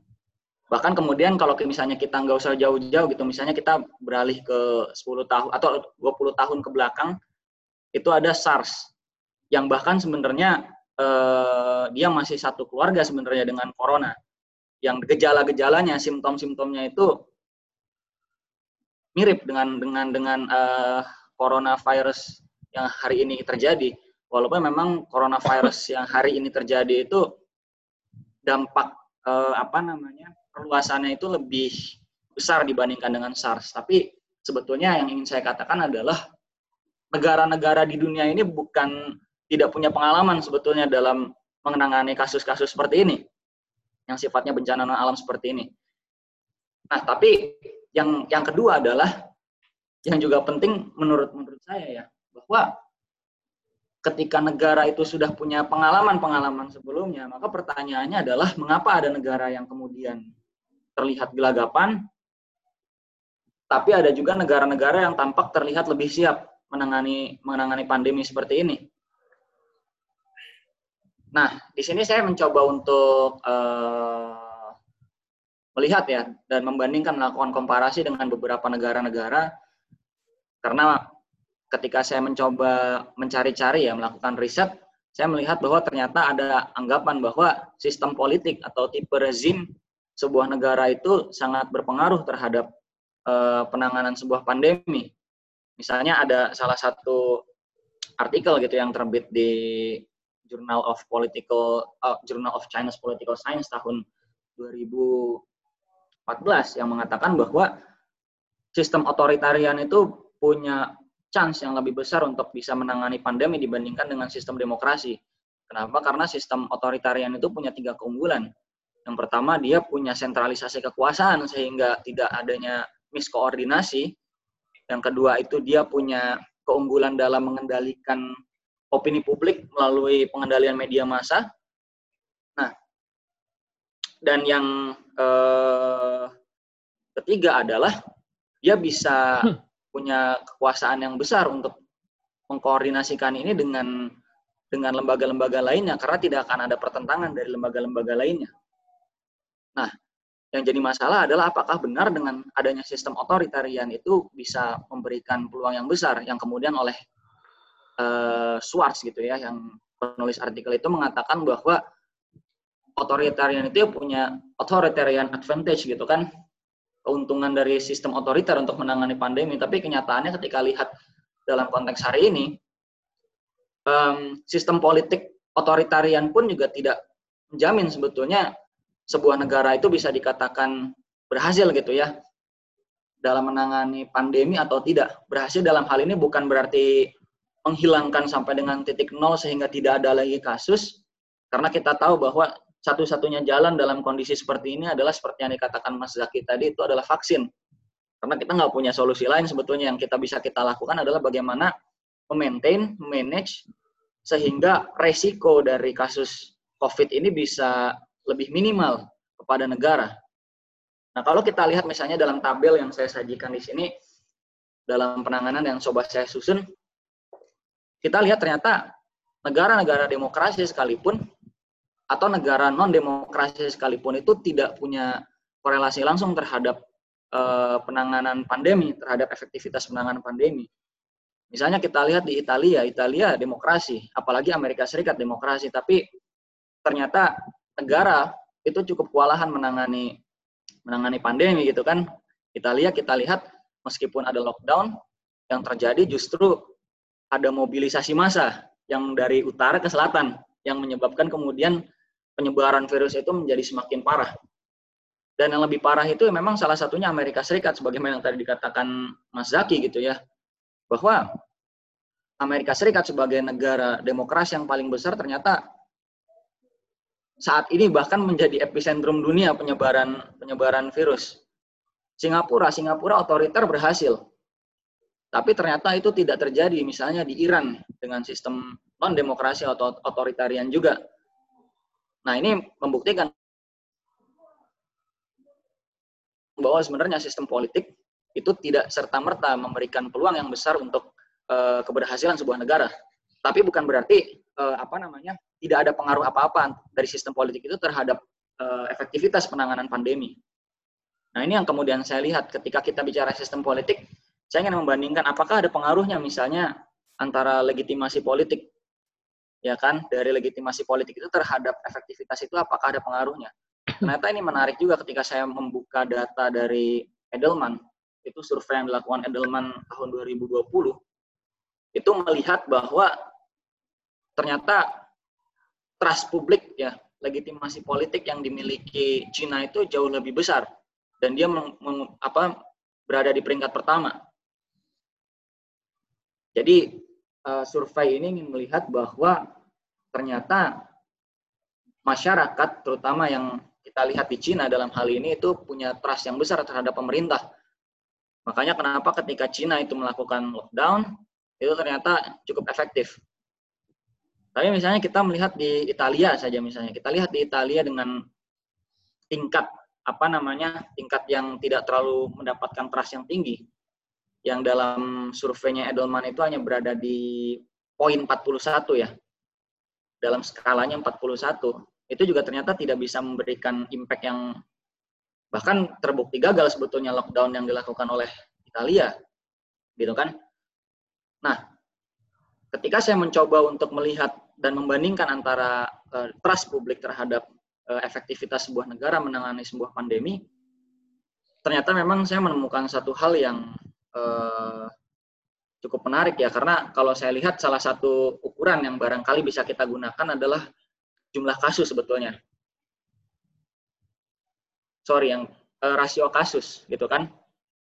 Kalau kita lihat di apa namanya di sini, ternyata uh, apa namanya jumlah ini pertama catatannya begini ya catatannya di di di tabel ini di grafik ini catatannya adalah untuk jumlah kasus itu memang ada beberapa negara yang data resminya itu sebetulnya tidak terlalu mencerminkan terhadap realita kasus yang sebenarnya terjadi.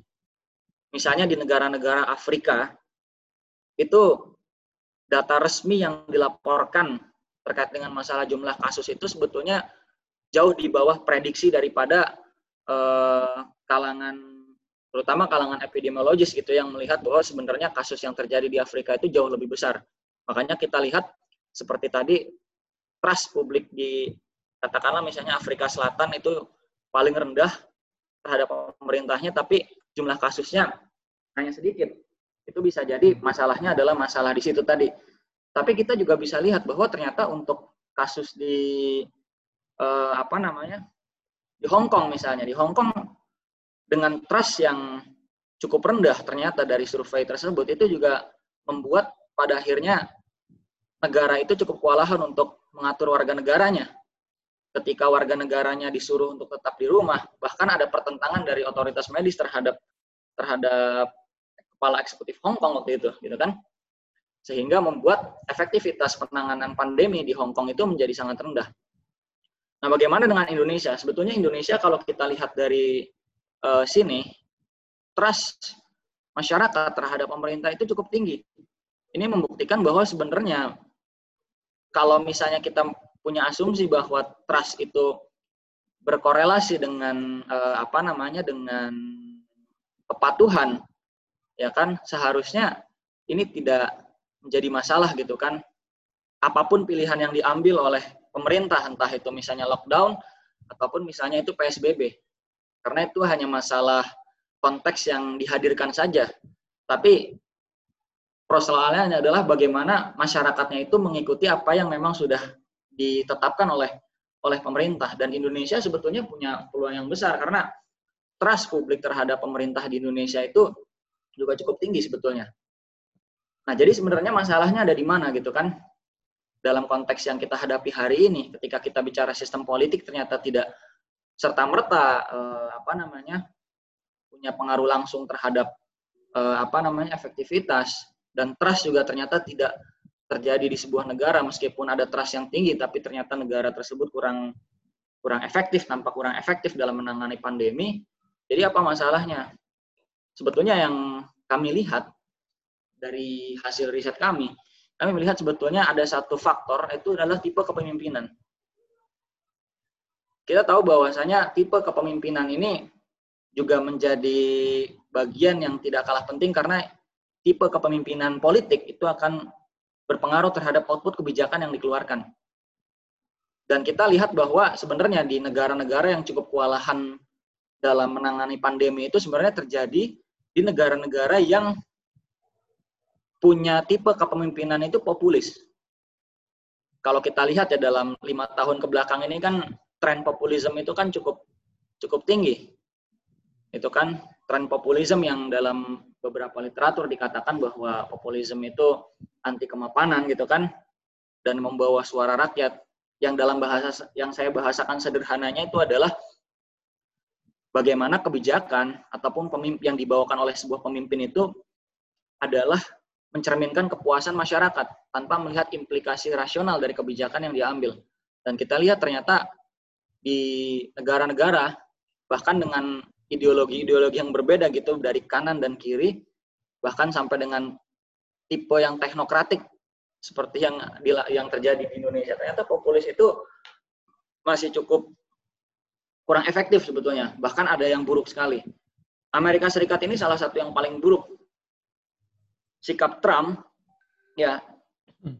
yang mulai dari kasus pertama kali ini muncul itu dia bersikap denial gitu kan? Menyangkal. Dan ini mirip dengan apa yang terjadi di Brazil misalnya. Brazil ini presidennya ini bahkan beberapa media internasional itu menyebutkan Brazil ini adalah Trumpnya Brazil gitu kan? Pemimpin yang mirip dengan Trump. Gaya-gayanya mirip. Jadi menariknya seperti ini. Menariknya adalah dua negara ini itu juga sama-sama denial gitu kan. Ketika coronavirus ini muncul di akhir tahun 2019 di China, dua negara ini justru menyepelekan bahkan di Brazil itu sendiri menyebarkan hoax pemerintahnya dengan mengatakan bahwa coronavirus ini sama saja dengan flu biasa. Gejala flu biasa yang tidak perlu kita panik. Kira-kira seperti itu. Tapi akibatnya adalah justru ketidaksiapan dan sikap denial itu yang kemudian membuat Bahkan Amerika Serikat dan Brazil ini terkena dampak yang paling besar terhadap penyebaran virus. Dan di Inggris, Inggris ini lebih parah. Kita tahu uh, Boris Johnson ini juga adalah pemimpin populis, right populis, yang mengambil keuntungan dari apa namanya kebijakan Brexit gitu kan. Dan ketika diaplikasikan dalam konteks kebijakan corona ini parah sekali. Kenapa? Karena Boris Johnson sangat percaya diri dengan konsep herd immunity gitu kan yang konsep itu sendiri sebetulnya sudah sangat ditentang oleh kalangan ilmuwan yang membuat pada akhirnya Inggris menjadi cukup tinggi juga dalam hal penyebaran virusnya. Iran, Iran ini juga menarik karena sikap denial pemimpin itu kan terhadap apa namanya terhadap terhadap penyebaran virus itu membuktikan bahwa Iran juga menjadi kalau kita lihat ya berita-berita awal itu kan Iran ini yang paling terdampak paling tinggi juga Bahkan sempat-sempatnya Iran masih mengatakan bahwa ini adalah konspirasi global, gitu kan. Masih apa namanya menganggap bahwa ini adalah uh, peperangan global, ya kan yang membuat sebenarnya kita ini tidak perlu terlalu merasa takut. Kita justru harus membusungkan dada gitu kan, yang justru membuat Iran sendiri menjadi kewalahan. Nah, yang menarik ini adalah bagaimana dengan Indonesia. Sebetulnya Indonesia dalam pandangan saya pribadi dibandingkan dengan beberapa negara lain walaupun kita tidak bisa mengcompare dari konteks jumlah kasus ya karena kita tidak bisa mengcompare itu karena itu tidak apple to apple kalau kita melihatnya dalam konteks jumlah kasus. Tapi kalau kita melihat di Indonesia pertama memang kalau kita melihat dari segi responsif dari pemerintah itu bisa kita katakan terlambat. Kalau tadi Mas Syarif katakan bahwa sebenarnya ada dua hal yang harus di, dilakukan gitu kan terkait dengan antisipasi. Yang pertama dari sisi antisipasi terhadap kesehatan masyarakatnya, yang kedua adalah terkait dengan ekonomi. Memang dari hasil amatan kami, kami melihat bahwa respons pemerintah itu memang lebih cenderung berat ke ekonomi. Kenapa demikian? Jadi ketika kami melakukan data crawling melalui big data, yang kami lakukan eksplorasi pada akhir Desember sampai dengan awal Maret waktu itu, itu fase-fase di mana awal kasus coronavirus terjadi. Itu yang pertama kali merespon terhadap uh, waktu pertama kali muncul di Wuhan ya di media itu kan muncul itu Januari dan ketika kita lihat di media gitu kan yang pertama kali respon itu justru Sri Mulyani dibandingkan dengan Terawan sebagai Menteri Kesehatan. Hmm. Jadi Sri Mulyani sudah mengatakan bahwa Indonesia sudah siap-siap untuk melindungi pasar domestik. Ya, tapi itu dibandingkan dengan Terawan sendiri gitu. Ya, mungkin karena intuitifnya atau hasil kajian dari Kementerian Keuangan bahwa prediksi Betul, 2020 tapi yang kan jadi masalah fokus. adalah ketika eh, respon yang paling cepat itu adalah di sektor keuangan atau dalam hal ini ekonomi itu jelas membuktikan bagaimana eh, keberpihakan utamanya pemerintah mana yang lebih berat dilindungi. Yang ternyata tadi yang dikatakan oleh Bang Oce gitu kan bahwa dari paket kebijakan yang ada selama ini ternyata memang lebih cenderung berat di Ekonomi. sektor keuangannya justru kan. Tapi yang pengen saya katakan begini, ternyata dalam hal eh, penanganan pandemi Indonesia ini sebetulnya ya dengan berat hati saya katakan ini mirip-mirip dengan Amerika Serikat sebetulnya walaupun dengan gaya yang lain gitu ya.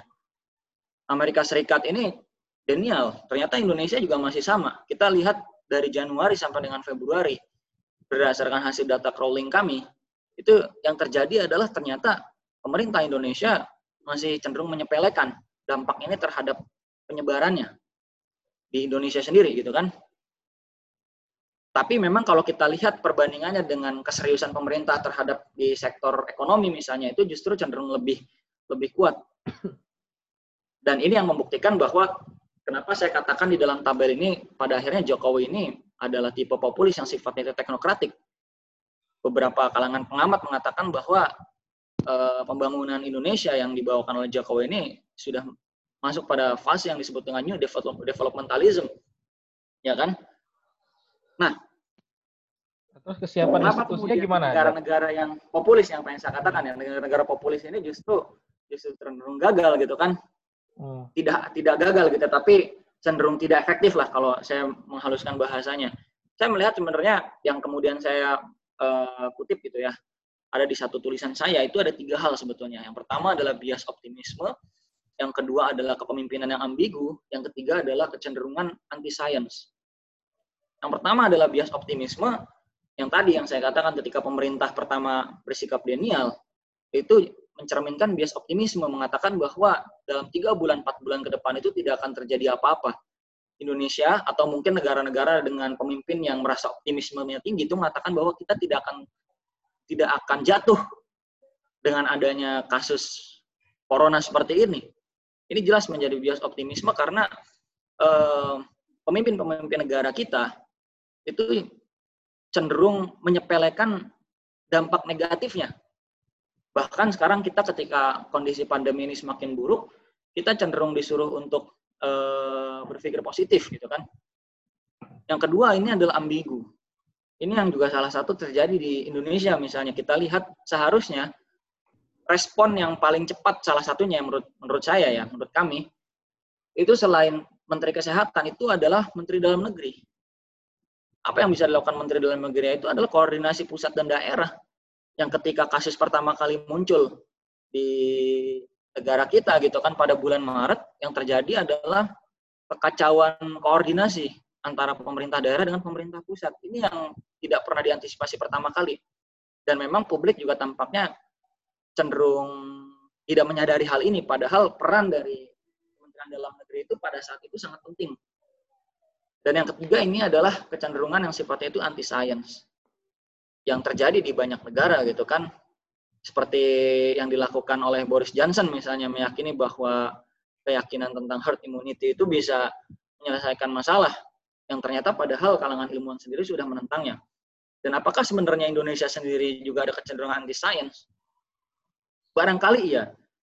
Pertama memang kalau kita lihat keseriusan negara dalam hal riset itu memang cenderung rendah apalagi dengan adanya pandemi ini justru anggaran riset yang seharusnya bisa dioptimalkan untuk penanganan pandemi ya itu justru dipangkas.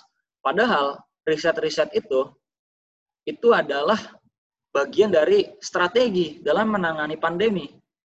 Kalau misalnya tenaga medis itu adalah pasukan gitu ya yang yang berperang di lapangan, nah riset-riset itulah yang kemudian eh, menjadi strateginya. Tapi ternyata kita lemah di situ. Dan yang kedua adalah kecenderungan anti science yang dimunculkan adalah yang paling jelas gitu ya.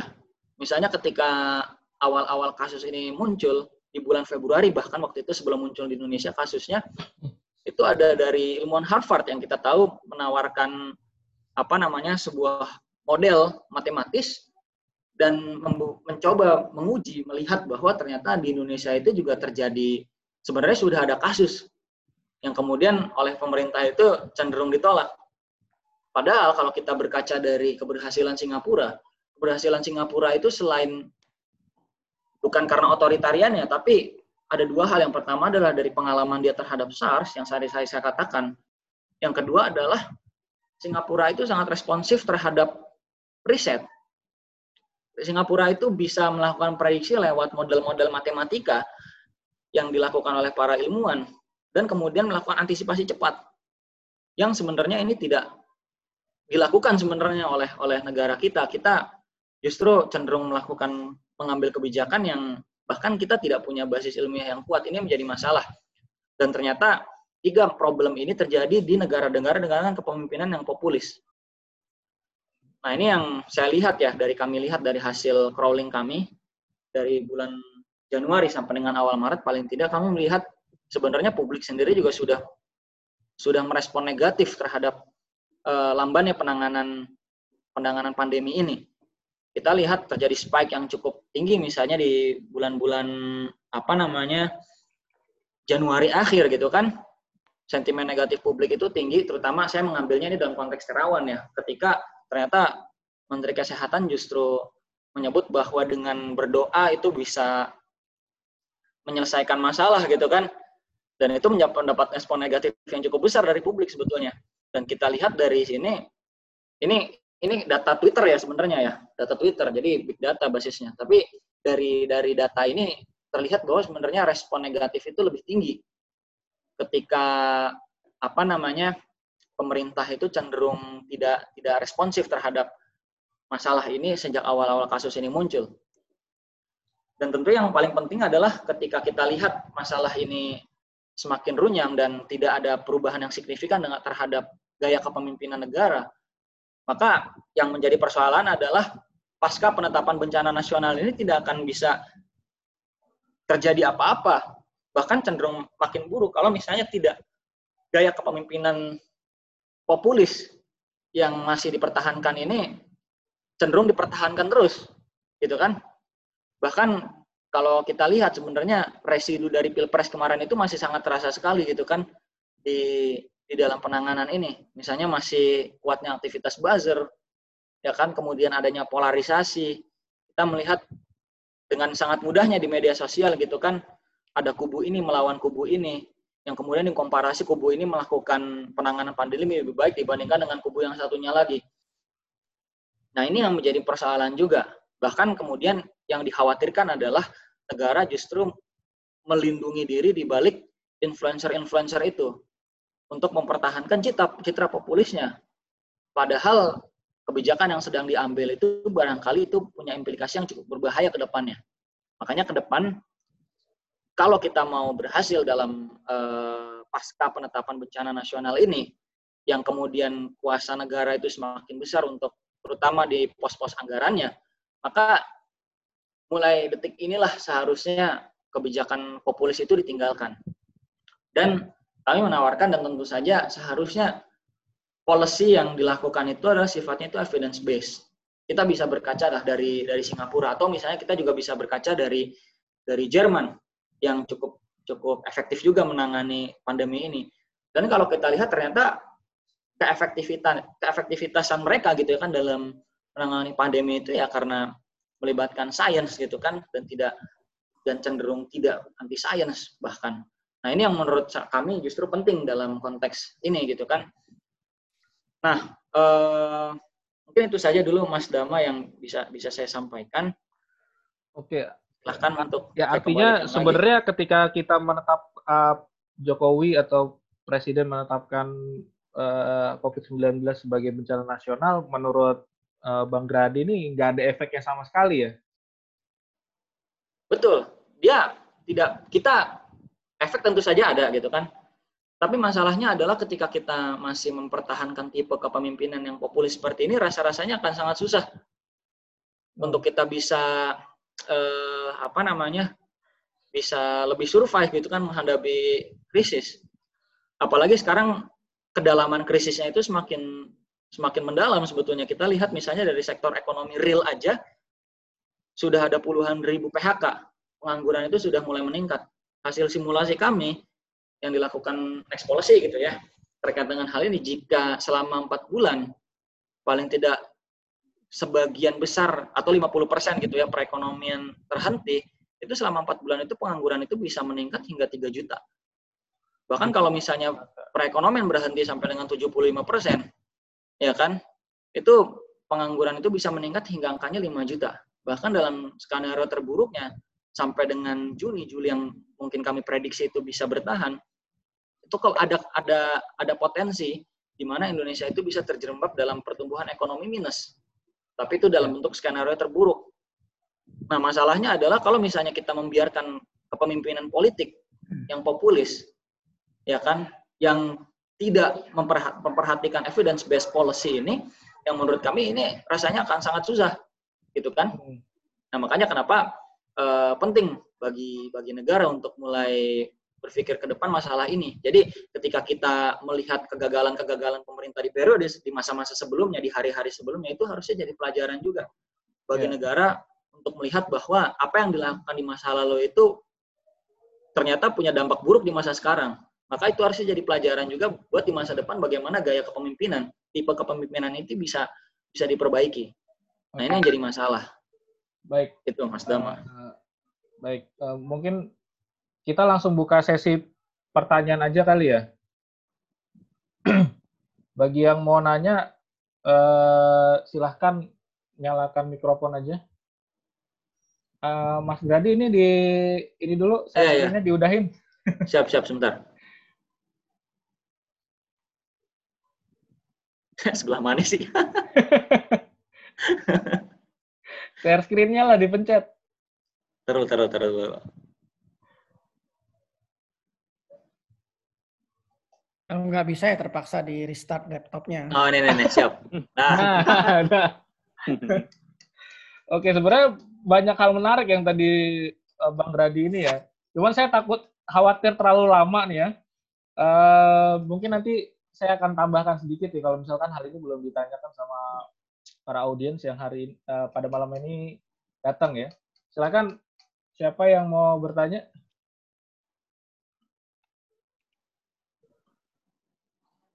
Ada? Ada yang mau nanya? Oke, Mas Eko, silakan Mas Eko. Oke. Mas Eko dulu ya, Mas. Masih. Kedengeran nggak suara saya? Kedengeran, Mas. Oke. Makasih ya. Selamat malam. Assalamualaikum warahmatullahi wabarakatuh. Waalaikumsalam warahmatullahi wabarakatuh. Saya ingin nanya ke Pak Sadi. Eh, pandemi ini kan 1900 berapa ya? Kalau tidak salah perang dunia pertama itu ya kalau di adanya kolera di Eropa dan segala macamnya. Indonesia itu kan sebenarnya pengalaman pandemi kan juga nggak belum ada. Kita mengalami wabah yang amat sangat luas seluruh seluruh apa namanya seluruh negara. Walaupun dalam konteks di saat ini Eh, sesuai dengan ketentuan peraturannya itu uh, secara nasional sih dibilang juga belum bisa gitu ya. Karena kalau sesuai dengan prosedurnya uh, tiap daerah kepala daerah dalam hal ini adalah gubernur atau bupati melalui permohonan sesuai dengan undang-undang. Ya, saya ingin nanya gini. Tadi di slide yang terakhir itu evidence based policy itu kan Profesor Eko Prasojo ya eh, kebijakan yang populis sama nggak populis itu parameternya apa gitu Karena kan kita ngalami yang kayak gini kan baru pertama ya. Kalau kayak bencana alam gunung meletus, bencana alam lah ya, banjir dan segala macamnya kan kita membentuk BNPB itu kan tahun 2000 kapan sih sebenarnya berdirinya BNPB itu? Itu kan juga baru di era-era reformasi ya. Dulu-dulunya nggak ada gitu ya. Dulu diambil oleh SAR gitu ya. Jadi pengaturan-pengaturan bagaimana menangani sebuah bencana, bencana alam maupun bencana yang sifatnya seperti pandemi seperti ini itu kan kita, saya lah ya. Saya usia 42 tahun, eh 43. Selama 43 tahun saya baru mengalami sekarang. Dan saya juga merasakan, nggak merasakan bagaimana sih sebenarnya perbedaannya dulu, dulu sekarang gitu loh. Nah, yang dimaksud kebijakan populis itu yang bagaimana? Dan seandainya kebijakan saat ini pemerintah yang kita lalui keliru ya, keliru itu pasti ada. Tetapi yang nggak populis itu bagaimana, yang populis itu bagaimana? Itu, itu pertanyaan saya ke Pak Gredi. Parameternya apa gitu? Itu aja. Terima kasih. Oke. Itu aja Pak Eko. Ya, makasih Pak. Oke. Silakan Mas... untuk semua uh, yang hadir. Ya. Saya baru kali ini ikut. Oh iya. Nanti ikut lagi, Pak. Oke, makasih Pak Eko. Silakan Pak uh, Mas Gradi. Langsung jawab nih ya. Ya, jawab langsung. Oke, kirain dikumpulin dulu pertanyaan. Ya, jadi sebenarnya gini Mas Eko ya, saya memang pertama-tama kita kalau melihat dari konsep populis, populisme yang memang sedang menjadi tren kebelakangan ini, kalau misalnya kita mau mengkuantifikasikan dalam sebuah parameter yang baku, memang memang tidak ada sebetulnya dalam berbagai literatur yang ada. Tapi bukan berarti itu tidak bisa kita lihat pembedanya antara mana yang populis, mana yang tidak populis. Misalnya kalau kita lihat dari studinya ada namanya Profesor Kasmude dari Jerman tahun 2004 itu membuat sebuah artikel berjudul The Populist Zeitgeist itu memberikan satu uh, dikotomisasi yang cukup kuat antara mana yang populis dan mana yang non populis dan menurut dia indikator yang paling uh, bisa dilihat adalah kebijakan populis itu adalah atau pemimpin populis ya karena populisme itu kan bisa dalam bentuk kebijakan atau pemimpin yang populis atau bisa juga dalam bentuk gerakan massa. Dan dia juga tidak berpengaruh dalam ideologi apa pun kanan kiri. Kalau kita lihat di Amerika Latin itu sosialis itu kan yang muncul tapi beberapa belak dua tahun tiga tahun kebelakangan ini kalangan kanan justru yang lebih mendominasi. Tapi yang jadi uh, pembedanya adalah kecenderungan populisme ini adalah kepada kepuasan hati masyarakat. Itu kata Kasmude. Jadi yang dilihat itu adalah bagaimana sebuah instrumen kebijakan itu ditujukan untuk pertama meningkatkan popularitas, menjaga yang kedua itu adalah menjaga agar uh, citra negara itu bisa tetap dipertahankan, terutama citra pemimpin politiknya bisa dipertahankan. Yang berikutnya adalah uh, populisme ini indikatornya adalah dia cenderung tidak memperhatikan implikasi rasional yang saya katakan tadi bahwa apa yang diambil kebijakannya itu punya pengaruh negatif atau positif ke depan walaupun tentu lagi-lagi kebijakan populis itu tidak melulu buruk sebetulnya gitu kan. Kayak misalnya kebijakan menurunkan BBM gitu kan. Kebijakan menurunkan BBM itu kebijakan yang uh, populis. Ya kan? Tapi punya dampak positif misalnya ke masyarakat walaupun memang dampak di ekonominya juga terasa. Tapi orientasi dari kebijakan populisme itu lebih diorientasikan kepada hal itu. Makanya kenapa tadi saya melakukan komparasi misalnya yang terjadi di Amerika Serikat. Amerika Serikat itu menggunakan bahkan dia menggunakan retorikanya itu masih retorika retorika yang sifat itu rasial ya kan? Misalnya dia menyebutkan bahwa eh, di Amerika Serikat itu virus itu adalah virus China made in China. Nah itu masih masih digaungkan gitu untuk mempertahankan citra populismenya dia populismenya Trump. Karena kan sekarang kan kenapa terjadinya tren deglobalisasi gitu kan yang sifat atau misalnya Trump anti imigran misalnya itu kan salah satu kebijakan populisme atau misalnya yang paling terasa adalah Brexit gitu kan di Inggris. Ketika uh, eh, UK memutuskan untuk keluar gitu kan dari setelah referendum ini itu membuktikan bahwa sebetulnya kebijakan-kebijakan yang sifatnya itu memuaskan hati masyarakat itu cenderung diambil oleh pemimpin-pemimpin populis. Walaupun sekali lagi itu tadi kebijakan populis itu tidak melulu sifatnya itu negatif. Tapi yang tentu saja yang saya katakan bahwa kebijakan itu pasti ada aspek positif dan ada aspek negatif. Nah, dari dalam kasus yang pandemi yang terjadi saat ini, betul bahwa ini eh, kasus yang terbilang baru sebetulnya di Indonesia. Bahkan kalau misalnya kita mau membandingkan dengan SARS misalnya, itu eh, tingkat penyebaran coronavirus novel coronavirus ini jauh lebih tinggi gitu kan daripada daripada SARS. Tapi yang jadi masalah adalah kalau misalnya kita melihat dari konteks Indonesia, sebetulnya itu bukan berarti kita baru-baru amat dengan kasus seperti ini. Walaupun tadi yang saya katakan SARS berbeda, itu pun masih bisa digunakan. Apa yang dilakukan Singapura misalnya? Singapura itu belajar dari pengalaman itu. Bahkan dia membangun model uh, epidemi influenza itu untuk memprediksi tingkat penyebaran novel coronavirus yang sebetulnya itu tidak tidak dilakukan di, di Indonesia gitu kan nah itu yang menjadi persoalan. Kita uh, cenderung mengabaikan pengalaman sebetulnya. Pengalaman yang sebenarnya bukan hanya tidak dirasakan oleh Indonesia sendiri tapi dirasakan oleh dunia. Yang sekali lagi wabah seperti novel coronavirus ini bukan satu-satunya yang terjadi pertama kali. Nah, kita mengabaikan hal yang kedua adalah sebenarnya apakah benar selama ini kita melaksanakan kebijakan-kebijakan yang sifatnya eh, populis? Memang sekali lagi banyak hal yang bisa kita lihat, tapi kami melihat bahwa kecenderungan untuk eh, mengabaikan eh, apa namanya, mengabaikan eh, evidence gitu kan mengabaikan riset-riset ilmiah untuk mengambil kebijakan itu justru tidak justru terjadi di, di negara kita gitu kan. Itu yang terjadi saat ini.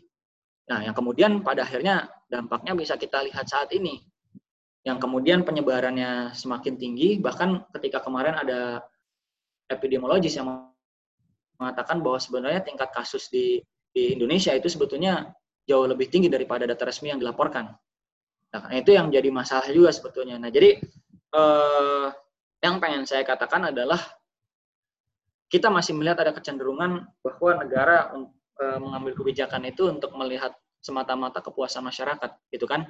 Itu yang menjadi masalah. Walaupun tadi sekali lagi itu tidak serta merta artinya buruk, artinya negatif. Tapi orientasi untuk mengambil kepuasan hati masyarakat ini yang kemudian menjadi problem dalam dalam konteks populisme itu yang kami lihat dalam dalam problem hari ini. Makanya ya. kenapa e, dari ciri-ciri yang ditunjukkan oleh kepemimpinan populis di dunia, makanya kami menunjukkan ada tiga hal yang tadi saya sebutkan dalam slide bias optimism, kepemimpinan yang ambigu, dan yang ketiga adalah uh, masalah itu tadi, masalah uh, apa namanya anti sains itu tadi gitu. Nah itu yang saya pikir uh, bisa saya sampaikan terkait dengan hal ini.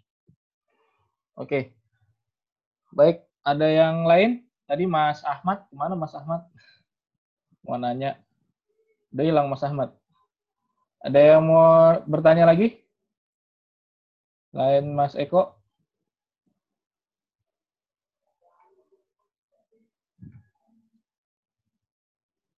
Ada?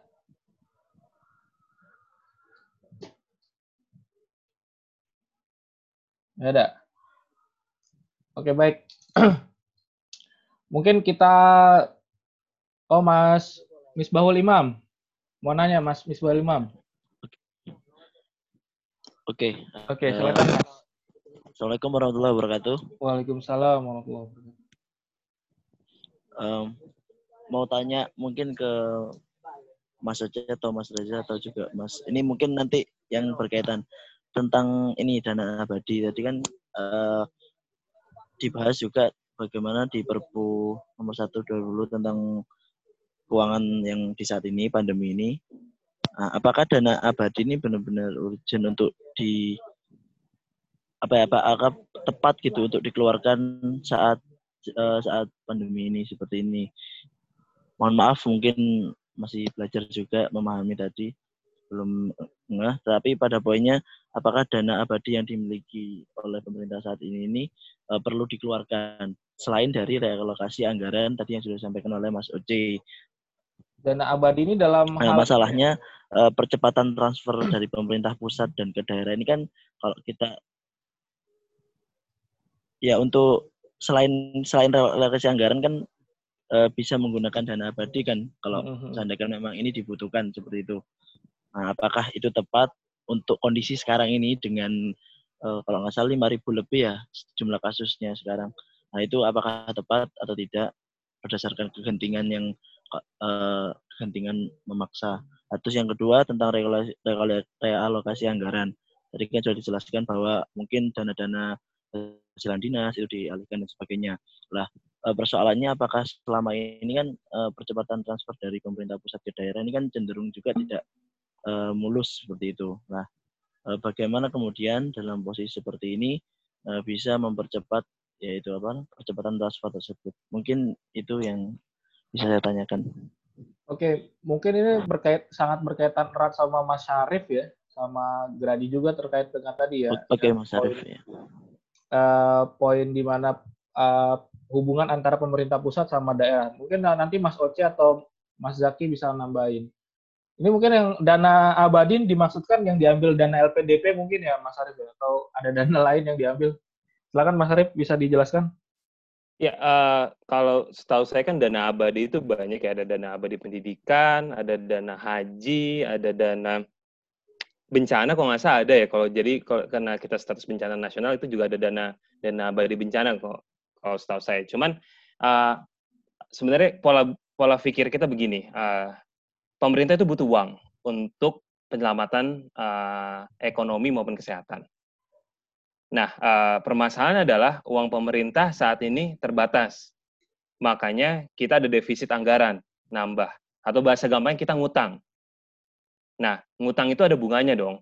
Yep. Kalau pemerintah uh, kemarin katanya nerbitin global bonds, bunganya empat setengah persen. Kalau kita sekarang nerbitin surat utang uh, negara, bunganya itu bisa 8 persen, 9 persen.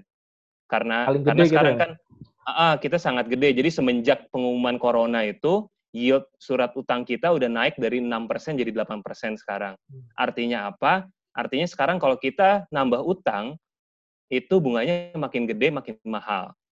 Kalau dalam sudut pandang saya, sebenarnya sekarang kita butuh dana, kalau bisa dananya jangan mahal-mahal banget gitu. Nah, sekarang kita punya potensi nih, kita punya dana abadi. Dana abadinya bisa dipakai, di mana ketika itu dipakai, itu uh, kita tidak mengeluarkan biaya sebenarnya, nggak ada biaya bunga di situ. Ya memang ada ada potensi kita kehilangan resiko, misalnya uh, tadinya kita bisa memberangkatkan orang untuk sekolah, seribu tapi karena dana abadinya dipotong akhirnya cuma berapa yang keberangkat tapi uh, ya itu ada costnya juga cuman yang perlu kita lihat adalah dari sisi penganggaran seperti itu sekarang kita butuh uang jumlahnya banyak ketika kita ngutang itu ada bunga bunganya gede ketika kita bayar bunganya gede itu akan berdampak ke generasi-generasi yang akan datang karena termin utangnya itu bisa lima tahun, 10 tahun, bahkan 50 tahun. Nah, ketika memang kita ada sumber anggaran yang lain, baik itu realokasi maupun dana abadi yang di mana bisa kita pakai tanpa ada biaya utang itu, itu sebenarnya bagus kalau menurut saya. Tapi mungkin kalau dari teman-teman yang lain ada ada sudut pandang yang berbeda. Itu yang pertama. Yang kedua tadi uh, masalah penyaluran uh, ke daerah. Nah, uh, ini udah masalah teknis banget sih menurut saya teknis uh, dari Kementerian Keuangan. Uh, bagaimana sih pola penyalurannya? Cuman tadi ada dari Mas Gradi itu ada hal menarik yang uh, sebenarnya respon kita terhadap bencana ini masih kurang karena kita udah merespon sisi kesehatan, kita udah merespon dari sisi ekonomi, tapi ternyata kita nggak merespon dari sisi dalam negerinya. Yep. Nah ini permasalahan-permasalahan ini yang sebenarnya uh, menurut saya yang perlu difikirkan bagaimana bisa mempercepat proses pencairan dana bagi hasil. Nah cuman dari sisi lain uh, ini yang perlu didorong ke daerah-daerah, semua daerah ya nggak cuman di Jabodetabek atau di Jawa, tapi semua daerah ada dua hal yang perlu didorong. Pertama bahwa alokasi penganggaran itu memang harus tepat, terutama di eh, masa-masa wabah seperti ini. Karena sebagian besar, setahu saya, secara agregat 70 persen eh, anggaran daerah APBD itu dari 560 kabupaten kota itu untuk belanja pegawai. Nah ini kan tidak efektif. Harusnya pemerintah daerah itu juga melakukan realokasi. Kedua, uang yang ada itu dibelanjakan karena data yang ada setahu saya terakhir itu dana pemerintah daerah yang nganggur di bank kita di perbankan kita itu ada 200 triliun. Jadi daerah itu ketika dapat uang, uangnya dimasukin ke bank, itu nggak dipakai langsung. Nah, itu yang hmm. terjadi. Nah, ini yang sebenarnya mekanisme yang tadi Mas Gradi bilang, ini perlu diatur ketika memang terjadi wabah.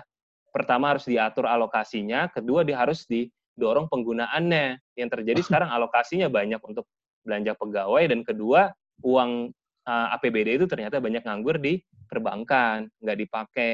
Cuman biar dapat bunga dan segala macamnya. Nah, ini yang bermasalah. Padahal di era krisis seperti sekarang atau menjelang krisis seperti sekarang, belanja pemerintah baik pusat maupun daerah itu uh, menjadi sangat menjadi sangat penting. Nah, itu mungkin uh, tanggapan dari saya.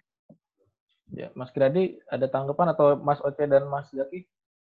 Gue mungkin nambahin kali ya. Ya. Jadi kalau saya lihat kuncinya itu sebenarnya kalau misalnya kita mau narik 60 triliun dari dana abadi, itu yang penting penggunaannya buat apa. Jadi kalau misalnya penggunaannya tidak untuk konsumsi, sama aja bohong. Jadi misalnya ditabung gitu ya. Itu yang terjadi di Amerika Serikat. Jadi semua berusaha untuk saving, akhirnya ya ekonomi macet. Dana yang berputar sekarang itu ya cuma dari APBN. Swasta semuanya udah udah ancur-ancuran gitu. Jadi kalau misal pemerintah memberikan stimulus, itu orientasinya harusnya diputer itu duit, gitu. Hmm. Jadi konsumsi buat si apa masyarakat. Nah di Amerika Serikat itu kesannya kan kalau bagi kita itu besar ya. Dia bisa per orang dikasih 1000 sampai 1600 dolar. 20 eh, jutaan lebih. Kalau buat kita gede. Tapi buat di sana bayar apartemen aja ya segitu 20 juta 24 juta hmm. belum dia buat belanja dan lain sebagainya walaupun mungkin uh, karena WFA dia bisa lebih hemat karena kondisinya di sana keluar juga agak ngeri gitu ya. Makanya Times Square sampai kosong dan lain sebagainya. Nah itu yang menurut gua uh, menjadi suatu yang penting. Dan uh, omnibus law yang sempat waktu gua diminta LBH Jakarta ngomongin soal itu ada kesan positifnya itu kan sebenarnya karpet merah buat datengin investasi dari Timur Tengah. Itu yang paling gede dari semua negara yang pernah invest di kita. Orang mikirnya Amerika, Cina, Jepang itu investor terbesar di Indonesia. Ternyata nomor satu itu Singapura. Nah, dengan kondisi hari ini, ya jemaah haji nggak berangkat, ya Mekah ditutup, Arab nggak dapat apa-apa.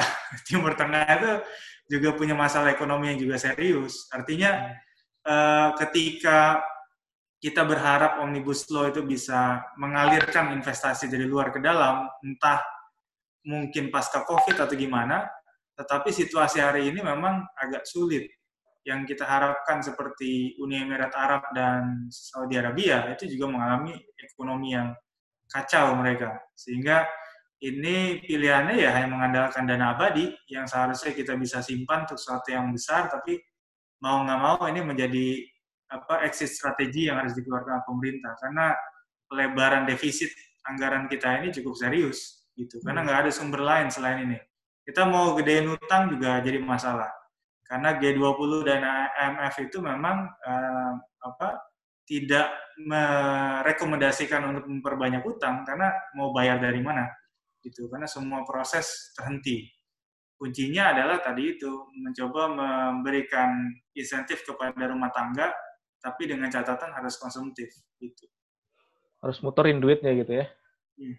Dari Gradi gimana ada tambahan? Ya, kalau kalau saya melihat sebenarnya gini ya, kalau kita bicara dalam konteks dalam negeri yang tadi disebutkan, yang memang ini menjadi satu uh, poin yang kita cukup miss gitu ya, bahwa peran dalam negeri ini juga sangat penting dalam penanganan pandemi. Um, kalau kita melihat dalam awal-awal, uh, tentu ini bisa apa namanya bisa kawan-kawan uh, cek lagi ya.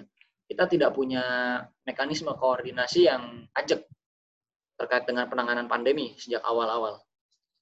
Bahkan ketika uh, bulan Februari akhir, ya kan, itu Menteri Dalam Negeri masih merespon terkait dengan pariwisata di Bali. ketika ada anggapan bahwa Bali itu menjadi kota hantu gara-gara corona, kemudian justru respon Mendagri mengatakan bahwa turis asing itu masih penuh. Artinya dari konteks komunikasi politik yang ditampilkan oleh oleh oleh negara, oleh pemimpin politik kita itu justru uh, cenderung tidak memperhatikan atau dengan kata lain tidak ada sense of crisis terhadap hal itu. Padahal seharusnya ketika muncul kasus ini pertama kali di Cina sekalipun itu harusnya sudah ada koordinasi, sudah harusnya sudah punya protokol-protokol yang jelas terkait dengan bagaimana hmm. koordinasi antara pusat dan daerah yang ternyata yang saya amati ini tidak terjadi justru. Itu yang pertama. Yang kedua adalah dalam hal komunikasi eh, apa namanya? komunikasi pemimpin daerah dan pemimpin pusat. Itu banyak yang terlihat tidak sinkron, gitu kan? Bahkan hari ini data data ODP, data PDP yang ditampilkan oleh pemerintah pusat dengan daerah saja bahkan ada yang berbeda. Bahkan kita lihat kemarin ketika ada kepala itu. daerah yang ya kan kita lihat kan seperti itu. Bahkan ketika kemarin kita bahkan datanya juga oleh pemerintah pusat baru dibuka gitu kan ODP dan dan PDP yang selama ini yang selalu ditampilkan itu data jumlah kasus. Uh, nah itu juga salah satu contoh bagaimana uh, sebetulnya kalau kalau saya ingin katakan bahwa itu sebenarnya gunung es dari kekacauan yang terjadi antara pusat dan daerah. Bahkan kemarin-kemarin kita ketika kita lihat ketika pemerintah daerah itu mencoba untuk melakukan uh, tindak cepat gitu kan untuk melakukan penanganan di daerahnya itu justru banyak terhambat aspek-aspek yang sifatnya itu birokratis. Padahal menurut menurut saya ya secara pribadi seharusnya di tengah kejadian luar biasa seperti ini itu harusnya koordinasi itu fleksibel dan dinamis, gitu kan?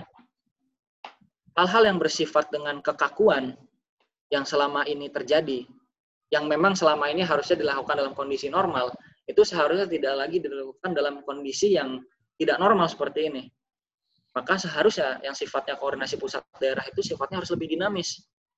Nah ini yang tampaknya kami berpikir ini yang belum belum terlalu banyak dipikirkan. Walaupun saya saya secara pribadi melihat koordinasi ini sudah mulai ada gitu kan. Payung hukum itu sudah mulai disediakan terkait dengan masalah karantina wilayah kemudian masalah PSBB yang atau misalnya yang kemarin yang saat ini beberapa daerah sudah mulai mengajukan ke, ke Kementerian Kesehatan gitu kan untuk melakukan memperlakukan PSBB tapi dalam banyak hal kita masih cukup uh, tergagap-gagap gitu kan Padahal kita eh, apa namanya punya daerah yang banyak, gitu kan? Tapi justru kita paling tidak siap koordinasi pusat dan daerah dan ini terlihat dari dari pertama kali eh, kasus ini muncul. Nah itu Mas Dama yang saya pikir eh, tanggapan saya gitu ya terkait dengan masalah ini. Mas Oce ada tambahan Mas Oce?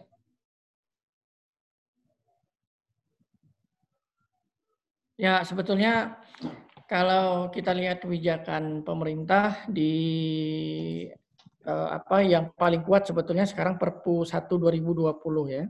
Karena di situ eh, eh, lebih eh, karakter pemerintah itu lebih terlihat bahwa pemerintah akan lebih eh, memfokuskan pada stabilitas sektor keuangan. Karakternya terlihat di Perpu 1 tahun 2020 itu. Nah, bagaimana menjalankannya yang itu yang eh, masih akan dilihat karena skema-skema itu eh, ternyata tidak muncul di Perpu, munculnya nanti menunggu PP, menunggu Permenkeu dan seterusnya. Nah, itu yang eh, ya yang paling bisa dipastikan arahnya akan ke sana. Sementara untuk situasi darurat kesehatannya sendiri eh, itu kan sudah diserahkan kepada gugus tugas. Jadi nampaknya pemerintah nggak terlalu banyak lagi uh, apa uh, terlibat menyentuh itu diserahkan ke BNPB uh, dengan segala keterbatasan lah. Uh, dan menurut saya uh, di di sini yang yang dalam logika publik mungkin uh, tidak pas ya, hmm. uh, karena uh, tentu tentu Sarif nanti bisa membandingkan dengan situasi yang lain karena karena ini kan uh, seolah-olah begini kalau saya baca Perpu 1 2020 uh, kambing hitamnya COVID-19 gitu. Jadi kambing hitamnya COVID-19, maka e, muncullah kewenangan-kewenangan itu yang e, boleh jadi eksesif, boleh jadi tidak kita butuhkan. Tapi sudah diberikan begitu berdasarkan Perpu. E, bisa dimaklumi karena mungkin pemerintah sendiri tidak tidak mampu memprediksi itu secara ekonomi e, mestinya menurut saya mestinya pemerintah bisa memprediksi dengan data-data yang lebih uh, kan kita punya banyak ekonom lah gitu. Kecuali memang situasi ekonomi kita memang uh, amburadul. Jadi sangat rentan, sangat amburadul sehingga digempur sedikit boleh jadi dampak sistemik ya. Bicara senturi lah, satu bank yang akan berdampak sistemik kan di situ aja kan perdebatannya dulu itu kan soal psikologi publik. Bank ini harus diselamatkan karena berdampak sistemik. Jadi kalau kalau memang itu yang uh, dibayangkan, karena kalau saya baca Perpu, rasa-rasanya pembentuk Perpu itu membayangkan situasi yang demikian, karena berkali-kali di situ dinyatakan bank yang uh, sistemik dan bank yang non sistemik. Ya. Uh, yang lain-lain sih mungkin uh, ini aja. Jadi kayaknya kalau uh, apa situasi ekonomi agak terguncang, kayaknya itu dulu yang akan diselamatkan gitu. Nah, apakah memang serentan itu kondisi ekonomi? Kalau memang demikian, karena kalau saya baca Perpu, oh, kayaknya rentan sekali gitu dan COVID inilah yang jadi jadi uh, sebab ya? uh, tapi nggak tahu ya tapi boleh jadi memang memang uh, rentan sekali tapi kalau baca perpu itu bayangannya memang demikian sehingga makanya kekuasaan diberikan seluas-luasnya dan uh, apa uh, kekebalan hukum diberikan setinggi-tingginya kepada para mereka yang mengambil kebijakan di bidang ya. itu. Nah, tentu secara hukum akan banyak eh, perdebatan ya. Misalnya kalau eh, sekarang kan kita status kita bencana nasional, bencana nasional non alam. Di Undang-Undang 24 2007 eh, di pasal 78 itu ada ancaman hukuman yang keras sekali kalau terjadi penyimpangan. Misalnya penyimpangan terhadap anggaran-anggaran itu diancam seumur hidup. Itu di pasal di Undang-Undang Penanggulangan Bencana. Kalau kita bicara tipikor itu beda lagi. Eh, lebih lebih keras lah. Tapi kita lihat saja undang-undang penanggulangan bencana di situ ada ancaman seperti itu. Nah tapi kan di Perpu kan nggak bisa kan. Ya. Kalau Perpu kan e, ditutup peluang-peluang e, pidana itu. E, nah ini akan tentu akan jadi perdebatan mana yang akan bisa dipakai. Tapi e, menurut saya ancaman ekonomi ini kan e, ada hubungannya dengan e, penyakit kan, ada hubungannya dengan wabah penyakit, bukan hmm mestinya kan karakternya tidak samalah dengan 98 atau tidak atau jangan 98 2009 mungkin ya ketika bailout Century. Mestinya kan tidak sama. Ini kan ada hubungannya dengan wabah penyakit. Jadi kalau wabah penyakitnya uh, tidak fokus di isu kesehatan, kalau kita tidak fokus memperbaiki tata kelola isu darurat kesehatannya, menurut saya sih uh, aktivitas ekonomi akan berhenti kalau masih ada penyakit di, di luar gitu. Ya. Jadi ada hubungannya dengan COVID. Cuma kalau kalau kita baca Perpu ini seakan-akan uh, COVID ini yang kemudian dijadikan uh, kambing hitam untuk bicara kebijakan-kebijakan penyelamatan uh, stabilitas keuangan yang nah COVID-nya sendiri tuh mau diapain gitu. Uh, cara kesehatan nih kebijakan apa yang akan di, di apa di diterapkan supaya dalam perspektif darurat kesehatan betul-betul kita terasa darurat gitu. Ini kan sekarang apa uh, antara darurat dan enggak ya. Jadi uh, omnibus law masih dibahas, misalnya uh, apa uh, PSBB uh, kemudian uh, KRL masih rame ya. apa pabrik-pabrik masih diizinkan jadi darurat kesehatannya belum terlihat dan darurat bencananya itu belum terlihat. Ya dengan statusnya bencana nasional seperti ya nggak ada perubahan sama sekali gitu ya maksudnya. Ya. Tapi ya kalau mus uh, ada berapa ekonom juga bilang sebenarnya 2020 ya, mestinya itu dengan udah... adanya mestinya dengan adanya status darurat kesehatan, kemudian status bencana nasional non alam, mestinya kan kita berpikir uh, ya bedanya apa gitu. Dulu ya. di awal-awal bulan Maret ketika belum ada darurat kesehatan, belum ada darurat bencana, kan begini juga kan. Jadi ya. uh, uh, kita belum melihat ada kebijakan yang ya. dari sisi darurat kesehatan. Ya. Oke, terlepas dari apa namanya adanya pandemi, benar nggak sih Mas, eh, Mas Arief? Sebenarnya 2020 itu emang udah banyak prediksi bahwa kita akan mengalami krisis gitu. Ya, uh, jadi gini, ketika kita mendefinisikan krisis pun itu harus agak hati-hati ya. Makanya kayak kapan di sebuah grup saya diskusi juga sama Mas Oce uh, sebenarnya kita krisis apa enggak itu kan sebenarnya jawaban saat ini kita belum belum krisis gitu. Karena krisis itu kan parameternya banyak. Kita ngelihat misalnya uh, pengangguran meningkat, ekonomi melambat, ada kontraksi. Kayak contohnya tahun 97 pertumbuhan ekonomi kita uh, minus uh, 13 persen. Akhirnya kita mendefinisikan itu sebagai krisis. Nah, jadi uh, kembali kita ke Perpu 1. Uh, sebenarnya kan yang paling mengejutkan di Perpu 1 adalah kalau menurut saya, kita udah punya undang-undang uh, PPKSK yang mengatur tentang uh, ketika terjadi krisis sistem keuangan. Nah, itu dicantumkan lagi di Perpu 1. Sebuah hal yang sudah kita atur, kita punya SOP-nya, kenapa itu harus disebutkan di Perpu 1? Ini jadi akhirnya membuat kerancuan dari uh, sisi legal yang menurut saya. Jadi Perpu 1 harusnya tidak perlu mengatur apa-apa tentang sistem keuangan. Nah, ketika kita berkaca pada undang-undang uh, PPKSK itu tentang uh, krisis sistem keuangan itu sebenarnya diatur dua hal, satu pencegahan, dua penanganan. Nah, yang kita lakukan saat ini baru di posisi satu pencegahan. Jadi uh, yang diprediksi oleh uh, para pengamat, ahli, akademisi bahwa ketika kondisi ini terus berjalan, maka kita akan resesi. Jadi uh, saya sih bisa bilang saat ini kita belum nyampe titik resesi, hmm. karena kan resesi sebenarnya uh, penurunan uh, output ekonomi dalam jangka waktu tertentu. Nah ini jangka waktunya ini masih pendek untuk kita klaim sebagai resesi. Ini kondisi di mana ketika kita tidak melakukan apa-apa kita bisa resesi. Okay. Nah uh, yang uh, kita lihat saat ini adalah tadi kayak Mas Oce bilang uh, sebenarnya ketika uh, isu utamanya yang perlu diperbaiki adalah di sini ada sisi kesehatan. Jadi uh, pandemi ekonomi dan pandemi kesehatan yang terjadi bersamaan, kita harus menuntaskan pandemi uh, kesehatan di satu sisi dan di sisi lain kita harus mencegah pandemi ekonomi ini uh, meluas secara global, uh, secara besar sehingga akhirnya terjadi resesi ekonomi. Jadi menurut saya dua hal itu yang mencoba dilakukan uh, biar ini pandemi kesehatan selesai, ekonomi ini bisa jalan lagi. Kan sebenarnya ya. intinya seperti itu. Ya. Uh, satu pertanyaan terakhir, kalau nggak ada yang bertanya, kita langsung mau closing statement dari masing-masing uh, narasumber. Ada yang mau nanya? Satu lagi? Silakan.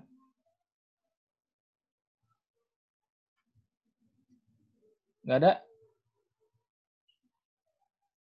Nggak ada, oke. Kalau nggak ada, oh Mas Johan, Mas Johan, silakan Mas Johan. Oh ya, uh, sebelumnya Assalamualaikum warahmatullahi wabarakatuh. Waalaikumsalam. Uh, mau nanya ini Mas, uh, sejauh informasi yang saya dapatkan di media dari beberapa peneliti yang ada di Fakultas FMIPA UGM, misalkan terus ada di beberapa kampus juga yang meneliti, uh, terutama para pakar matematis ya, yaitu uh, memperkirakan bahwa ketika tanpa campur tangan pemerintah yang baik bahkan tanpa campur tangan pemerintah itu eh, kira-kira virus corona itu mungkin akan berakhir di bulan-bulan Agustus seperti itu dia menggunakan pendekatan matematis. Nah yang saya tanyakan adalah um, uh, nanti ketika memang benar adanya di sekitar bulan Agustus itu memang corona ini baru berakhir, itu apakah dampak ekonomi yang tadi disebutkan uh, bisa menimbulkan sampai ke tahap krisis dan lain sebagainya itu juga, juga gambarannya akan mengerikan itu atau mungkin uh, sebenarnya nggak terlalu apa ya nggak terlalu bisa sampai ke sana karena mungkin uh, kebijakan yang diambil itu akan lebih mudah untuk mengembalikan keadaan ekonomi yang belum terlalu memburuk seperti itu. Oke. Ya, ya, itu sih. Ya. Silakan Mas ke Mas Arif mungkin ya Mas Johan ini. Ya. Oh iya. Silakan Mas Arif. Uh, jadi gini, uh, saya selalu uh, memberikan ilustrasi bahwa uh, potensi krisis akibat COVID ini, uh, krisis ekonomi akibat COVID ini uh, cukup unik uh, karena krisis itu ketik uh, ibarat kata ekonomi itu mesin uh, ketika krisis 97 ataupun 2008 yang terjadi adalah mesin kita itu rusak. Jadi sistem di dalam perekonomian itu ada yang rusak. Tahun 97 uh, sistem kita rusak karena memang uh, saat itu banyak konglomerasi keuangan, makroprudensial kita yang buruk, sektor keuangan, sistem keuangan kita buruk, atau enggak krisis tahun 2008 yang secara global itu kan karena ada subprime mortgage itu. Jadi ada penyakit di mesinnya, mesin kita rusak. Nah, COVID ini pada dasarnya itu tidak menyebabkan mesin ekonomi itu rusak. Nggak ada permasalahan mesin ekonomi di situ, tidak ada permasalahan sistem di situ. Yang terjadi apa? Mesin kita berhenti, mesin kita tidak bekerja. Nah, ini yang sebenarnya uh, perlu jadi perhatian. Yang namanya mesin uh, ketika berhenti ya, ketika dia di starter lagi bekerja ya, sebenarnya perekonomian akan lebih cepat uh, membaik dibandingkan ketika mesin itu rusak. Jadi ketika kita bayangkan tahun 97 itu mesin kita rusak, kita butuh waktu hampir 10 tahun untuk kembali lagi relatif sehat seperti keadaan sebelum mesin rusak. Sebenarnya ketika kita ngomong COVID ini, ketika kita bisa menstarter, kembali ke titik normalnya itu akan jauh lebih cepat dibandingkan ketika tahun 97 atau 2008. Tetapi permasalahannya adalah sampai kapan mesin ini berhenti. Ketika mesin ini berhenti semakin lama, semakin lama, semakin lama, yang namanya mesin ya lama-lama rusak juga kan. Nah, ini yang sebenarnya dikhawatirkan banyak orang. Ketika mesin ini berhenti, misalnya tadi ada yang memprediksi, ada yang bilang katanya April selesai, ada yang bilang katanya Mei selesai, ada yang bilang Agustus, ada yang bilang bahkan dua tahun lagi baru selesai. Nah, ini yang kita khawatirkan sebenarnya. Jadi yang bisa kita lakukan adalah uh, ya udahlah mesin kita lagi berhenti, jangan sampai dia makin parah rusaknya. Sampai akhirnya dia bisa kita starter ulang. Nah, jadi yang dilakukan pemerintah saat ini maksimum pemerintah maupun BI, otoritas fiskal dan moneter adalah ya udah mesinnya coba kita lindungi, misalnya kita kasih terpal atau kita uh, taruh di gudang segala macam sehingga ketika itu bisa di starter itu cepat nyalanya.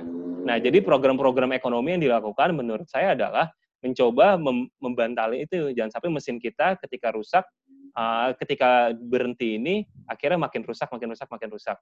Nah, tapi uh, permasalahan adalah uh, semakin yang namanya kapasitas pemerintah itu terbatas, kapasitas BI itu terbatas. Jadi uh, yang jadi pertanyaan di banyak negara adalah sejauh mana pemerintah maupun bank sentral itu bisa melindungi perekonomiannya. Udah beberapa pelaku usaha misalnya ngobrol sama saya bilang, wah Rip kalau sampai Juni ini nggak normal lagi, orang-orang masih work from home segala macam bangkrut usahanya. Nah, apalagi tadi ngomong udah nyampe Agustus. Karena karena yang jadi permasalahan adalah uh, ketika pelaku usaha syukur-syukur dia masih punya dana cadangan, dia masih bisa opera, uh, menambal sisi operasionalnya. Tapi ketika dia tidak punya dana cadangan ya siap-siap gulung tikar. Dan ketika dia gulung tikar, akhirnya makin banyak pengangguran, perekonomian makin melambat. Nah ini yang sebenarnya uh, coba dihindari uh, dengan berbagai uh, program yang dimiliki pemerintah. Jadi uh, ini yang sebenarnya kita khawatirkan. Makanya uh, upaya pencegahan ini sebenarnya yang sangat penting dilakukan oleh pemerintah maupun bank sentral. Mungkin itu sih, Mas. Oke. Okay. Hmm. Mungkin sudah cukup ya, udah terlalu lama. Uh, silakan uh, closing statement dari Mas Zaki dulu deh. Silakan, Mas. Baik, uh, makasih buat semuanya. Saya cuma ngutip teorinya John Rawls ya tentang distributive justice.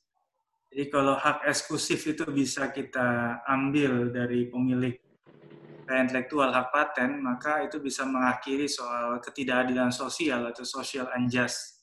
Jadi menurut saya ini adalah bagian terpenting buat negara, konsentrasilah ke sana. Dari sumber mana pun dana itu diambil, sebesar apa pun, kalau kemudian dialokasikan untuk sesuatu yang tidak bisa menyelesaikan polemik ini, maka menurut saya kita hanya menunggu lonceng krisis baru yang disampaikan oleh seluruh pembicara tadi, sehingga jangan sampai kemudian uh, ada realokasi anggaran yang salah di sana. Kemudian yang terakhir menurut saya uh, Indonesia harus segera untuk bisa melakukan koordinasi yang baik. Karena Indonesia ini kan punya apa ya punya tantangan yang berbeda. Dia negara kepulauan. Sehingga bagaimana kemudian uh, di satu sisi dia punya keuntungan ya eh, local transmissionnya ini bisa tidak secepat seperti negara-negara Italia dan lain sebagainya. Tetapi di sisi lain kalau kemudian uh, ada miskoordinasi yang terjadi, ini bisa jadi terjadi apa ya upaya-upaya uh, perpecahan ya, perpisahan di lokal seperti ancaman Papua dan lain sebagainya ya terhadap keputusan dari pemerintah pusat. Jadi ini harus dijaga karena ancamannya bukan hanya krisis ekonomi, tetapi juga krisis kesatuan. Kemudian ya? sedang iya yang sedang terjadi akhir-akhir ini antara pemerintah pusat dan pemerintah daerah. Uh, sehat selalu semuanya. Terima kasih Dama buat acara malam ini. Assalamualaikum warahmatullahi wabarakatuh. Selamat malam. Salam. Thank you, Zak. Mas Oce? Uh, saya sih singkat aja. Jadi uh, menurut saya di apa uh, kebijakan-kebijakannya dikembalikan saja ke track uh, situasi yang kita hadapi. Ada dua situasi yang kita hadapi. Pertama darurat uh, kesehatan masyarakat.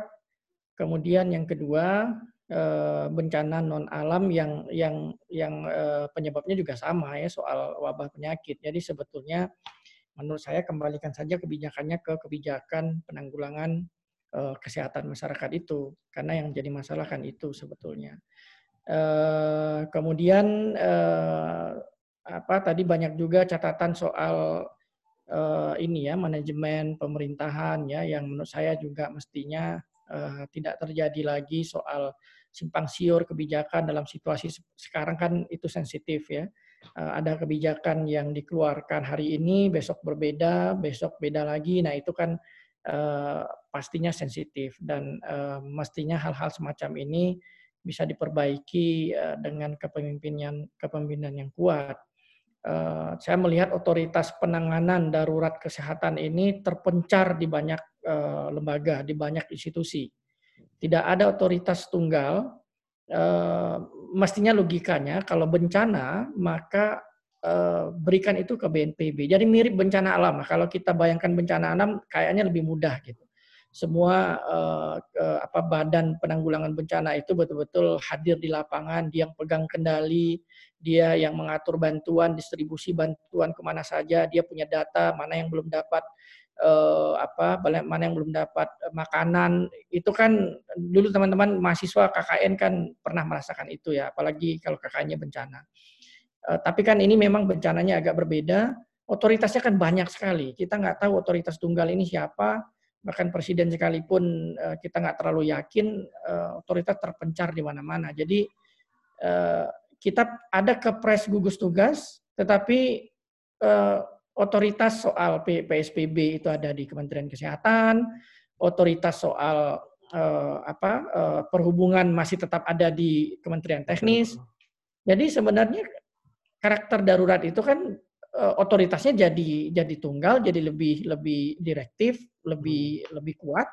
Cuma sekarang enggak gitu ya dan apalagi kalau masuk soal Pemda ya. Jadi rumit apa ruwet lah kalau ada video. Ya. Ruwet itu kan ya Kayaknya itu yang kita alami ya soal manajemen pemerintahan. Nah itu juga yang perlu dibenahi menurut saya.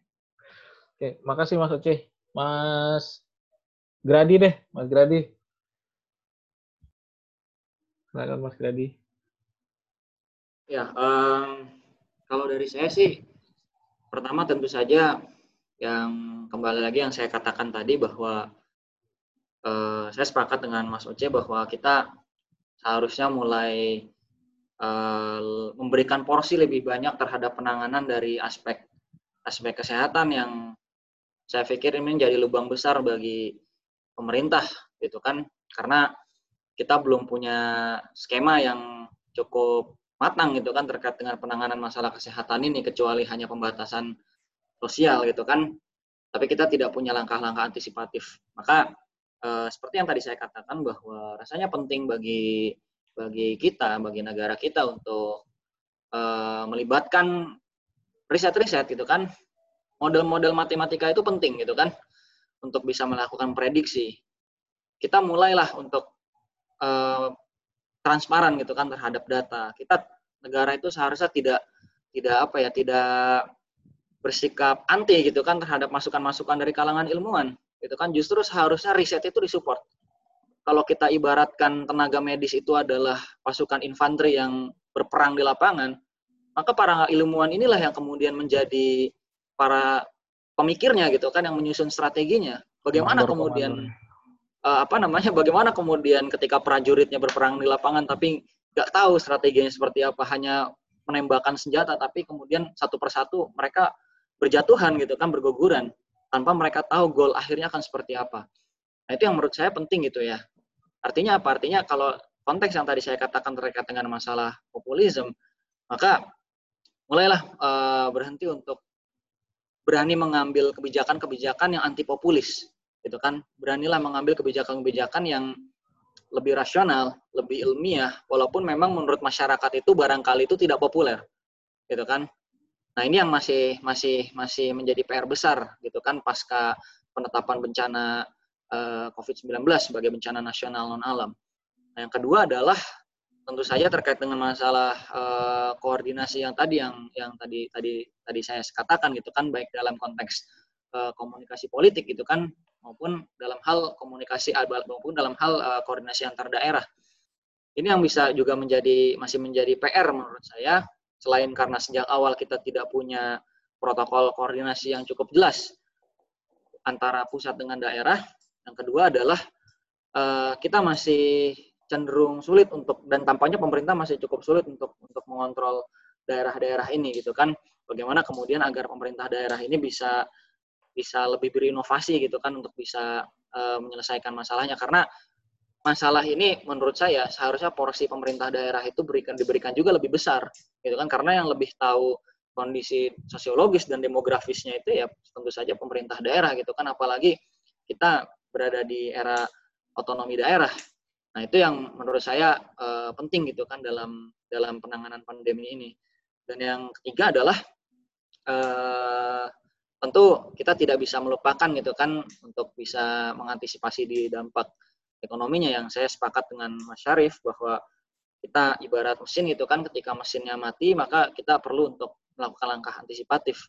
Kalau tadi ada salah satu penanya yang mengatakan bagaimana kalau misalnya Agustus sampai kita biarkan pemerintah nggak ngapa-ngapain dan puncaknya Agustus, ya bahkan kami melakukan prediksi-prediksi gitu kan juga melihat bahwa dalam enam bulan bahkan dalam empat bulan aja sudah bisa jutaan gitu kan orang dirumahkan.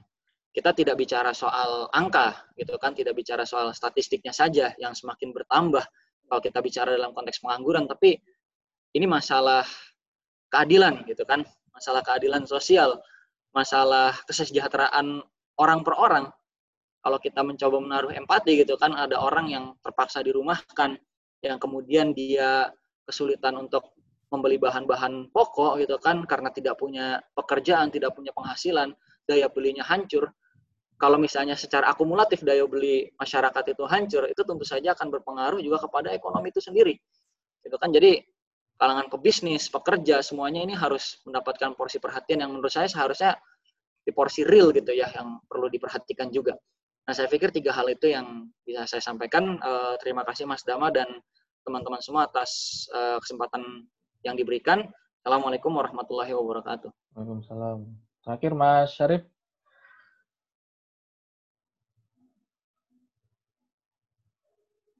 Halo. Ya. Ya, ya uh, kalau ya namanya kebijakan kan selalu uh, the devil is in the detail ya. Jadi detail kebijakan itu yang penting. Jadi kita punya uang, uh, tapi kita nggak tahu bagaimana menggunakannya, bagaimana mengalokasikan yang tepat ketika kita ngomong pemerintah punya program-program ekonomi, program kesehatan, atau social safety net, atau uh, pemulihan ekonomi, selalu yang harus kita dorong adalah bagaimana uh, pelaksanaan programnya itu bisa sebaik mungkin, seoptimal mungkin, setransparan mungkin. Harusnya kita udah banyak belajar bagaimana ketika kita punya program yang mungkin dasarnya bagus nih, kayak contohnya BLBI.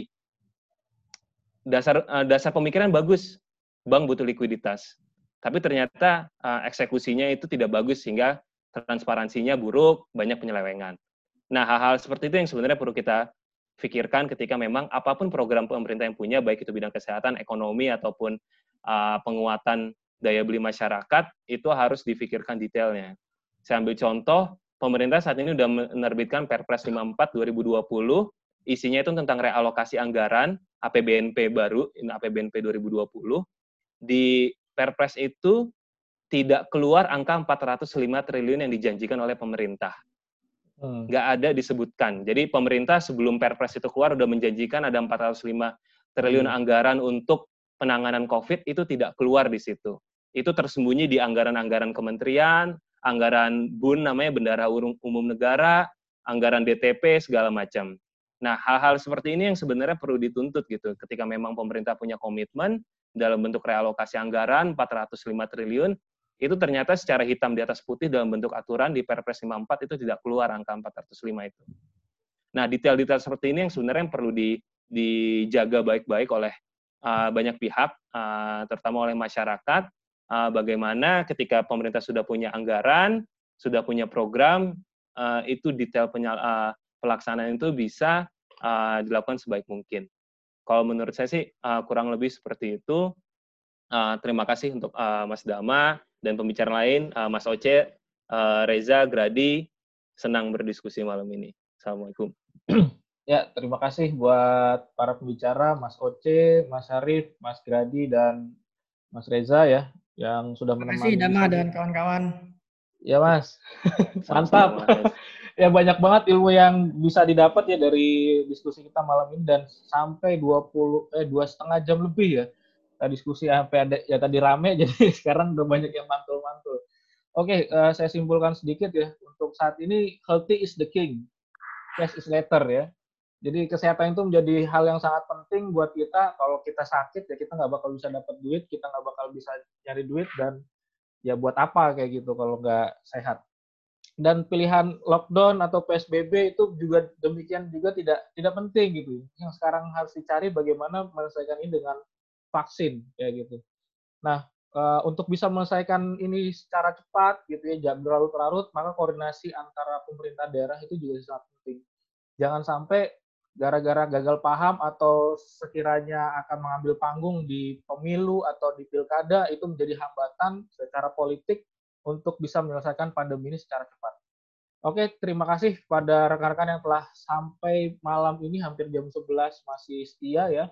Sampai jumpa di uh, episode selanjutnya. Uh, tetap santuy ya. Santuy tapi jangan kelewat santuy. Siap. Terima kasih buat teman-teman semua. Terima kasih buat podium pembicara. Sekali lagi saya ucapkan uh, mudah-mudahan ilmu yang dibagi di forum ini menjadi bermanfaat buat kita, buat keluarga dan buat bangsa ya. Dan tetap memberikan masukan masukan-masukan positif yang insya Allah akan berdampak uh, buat kehidupan kita yang lebih baik. Terima kasih. Wabil Taufik Waldaya. Kurang lebihnya uh, mohon maaf. Wabil Taufik Waldaya. Wassalamualaikum warahmatullahi wabarakatuh. Waalaikumsalam. Salam.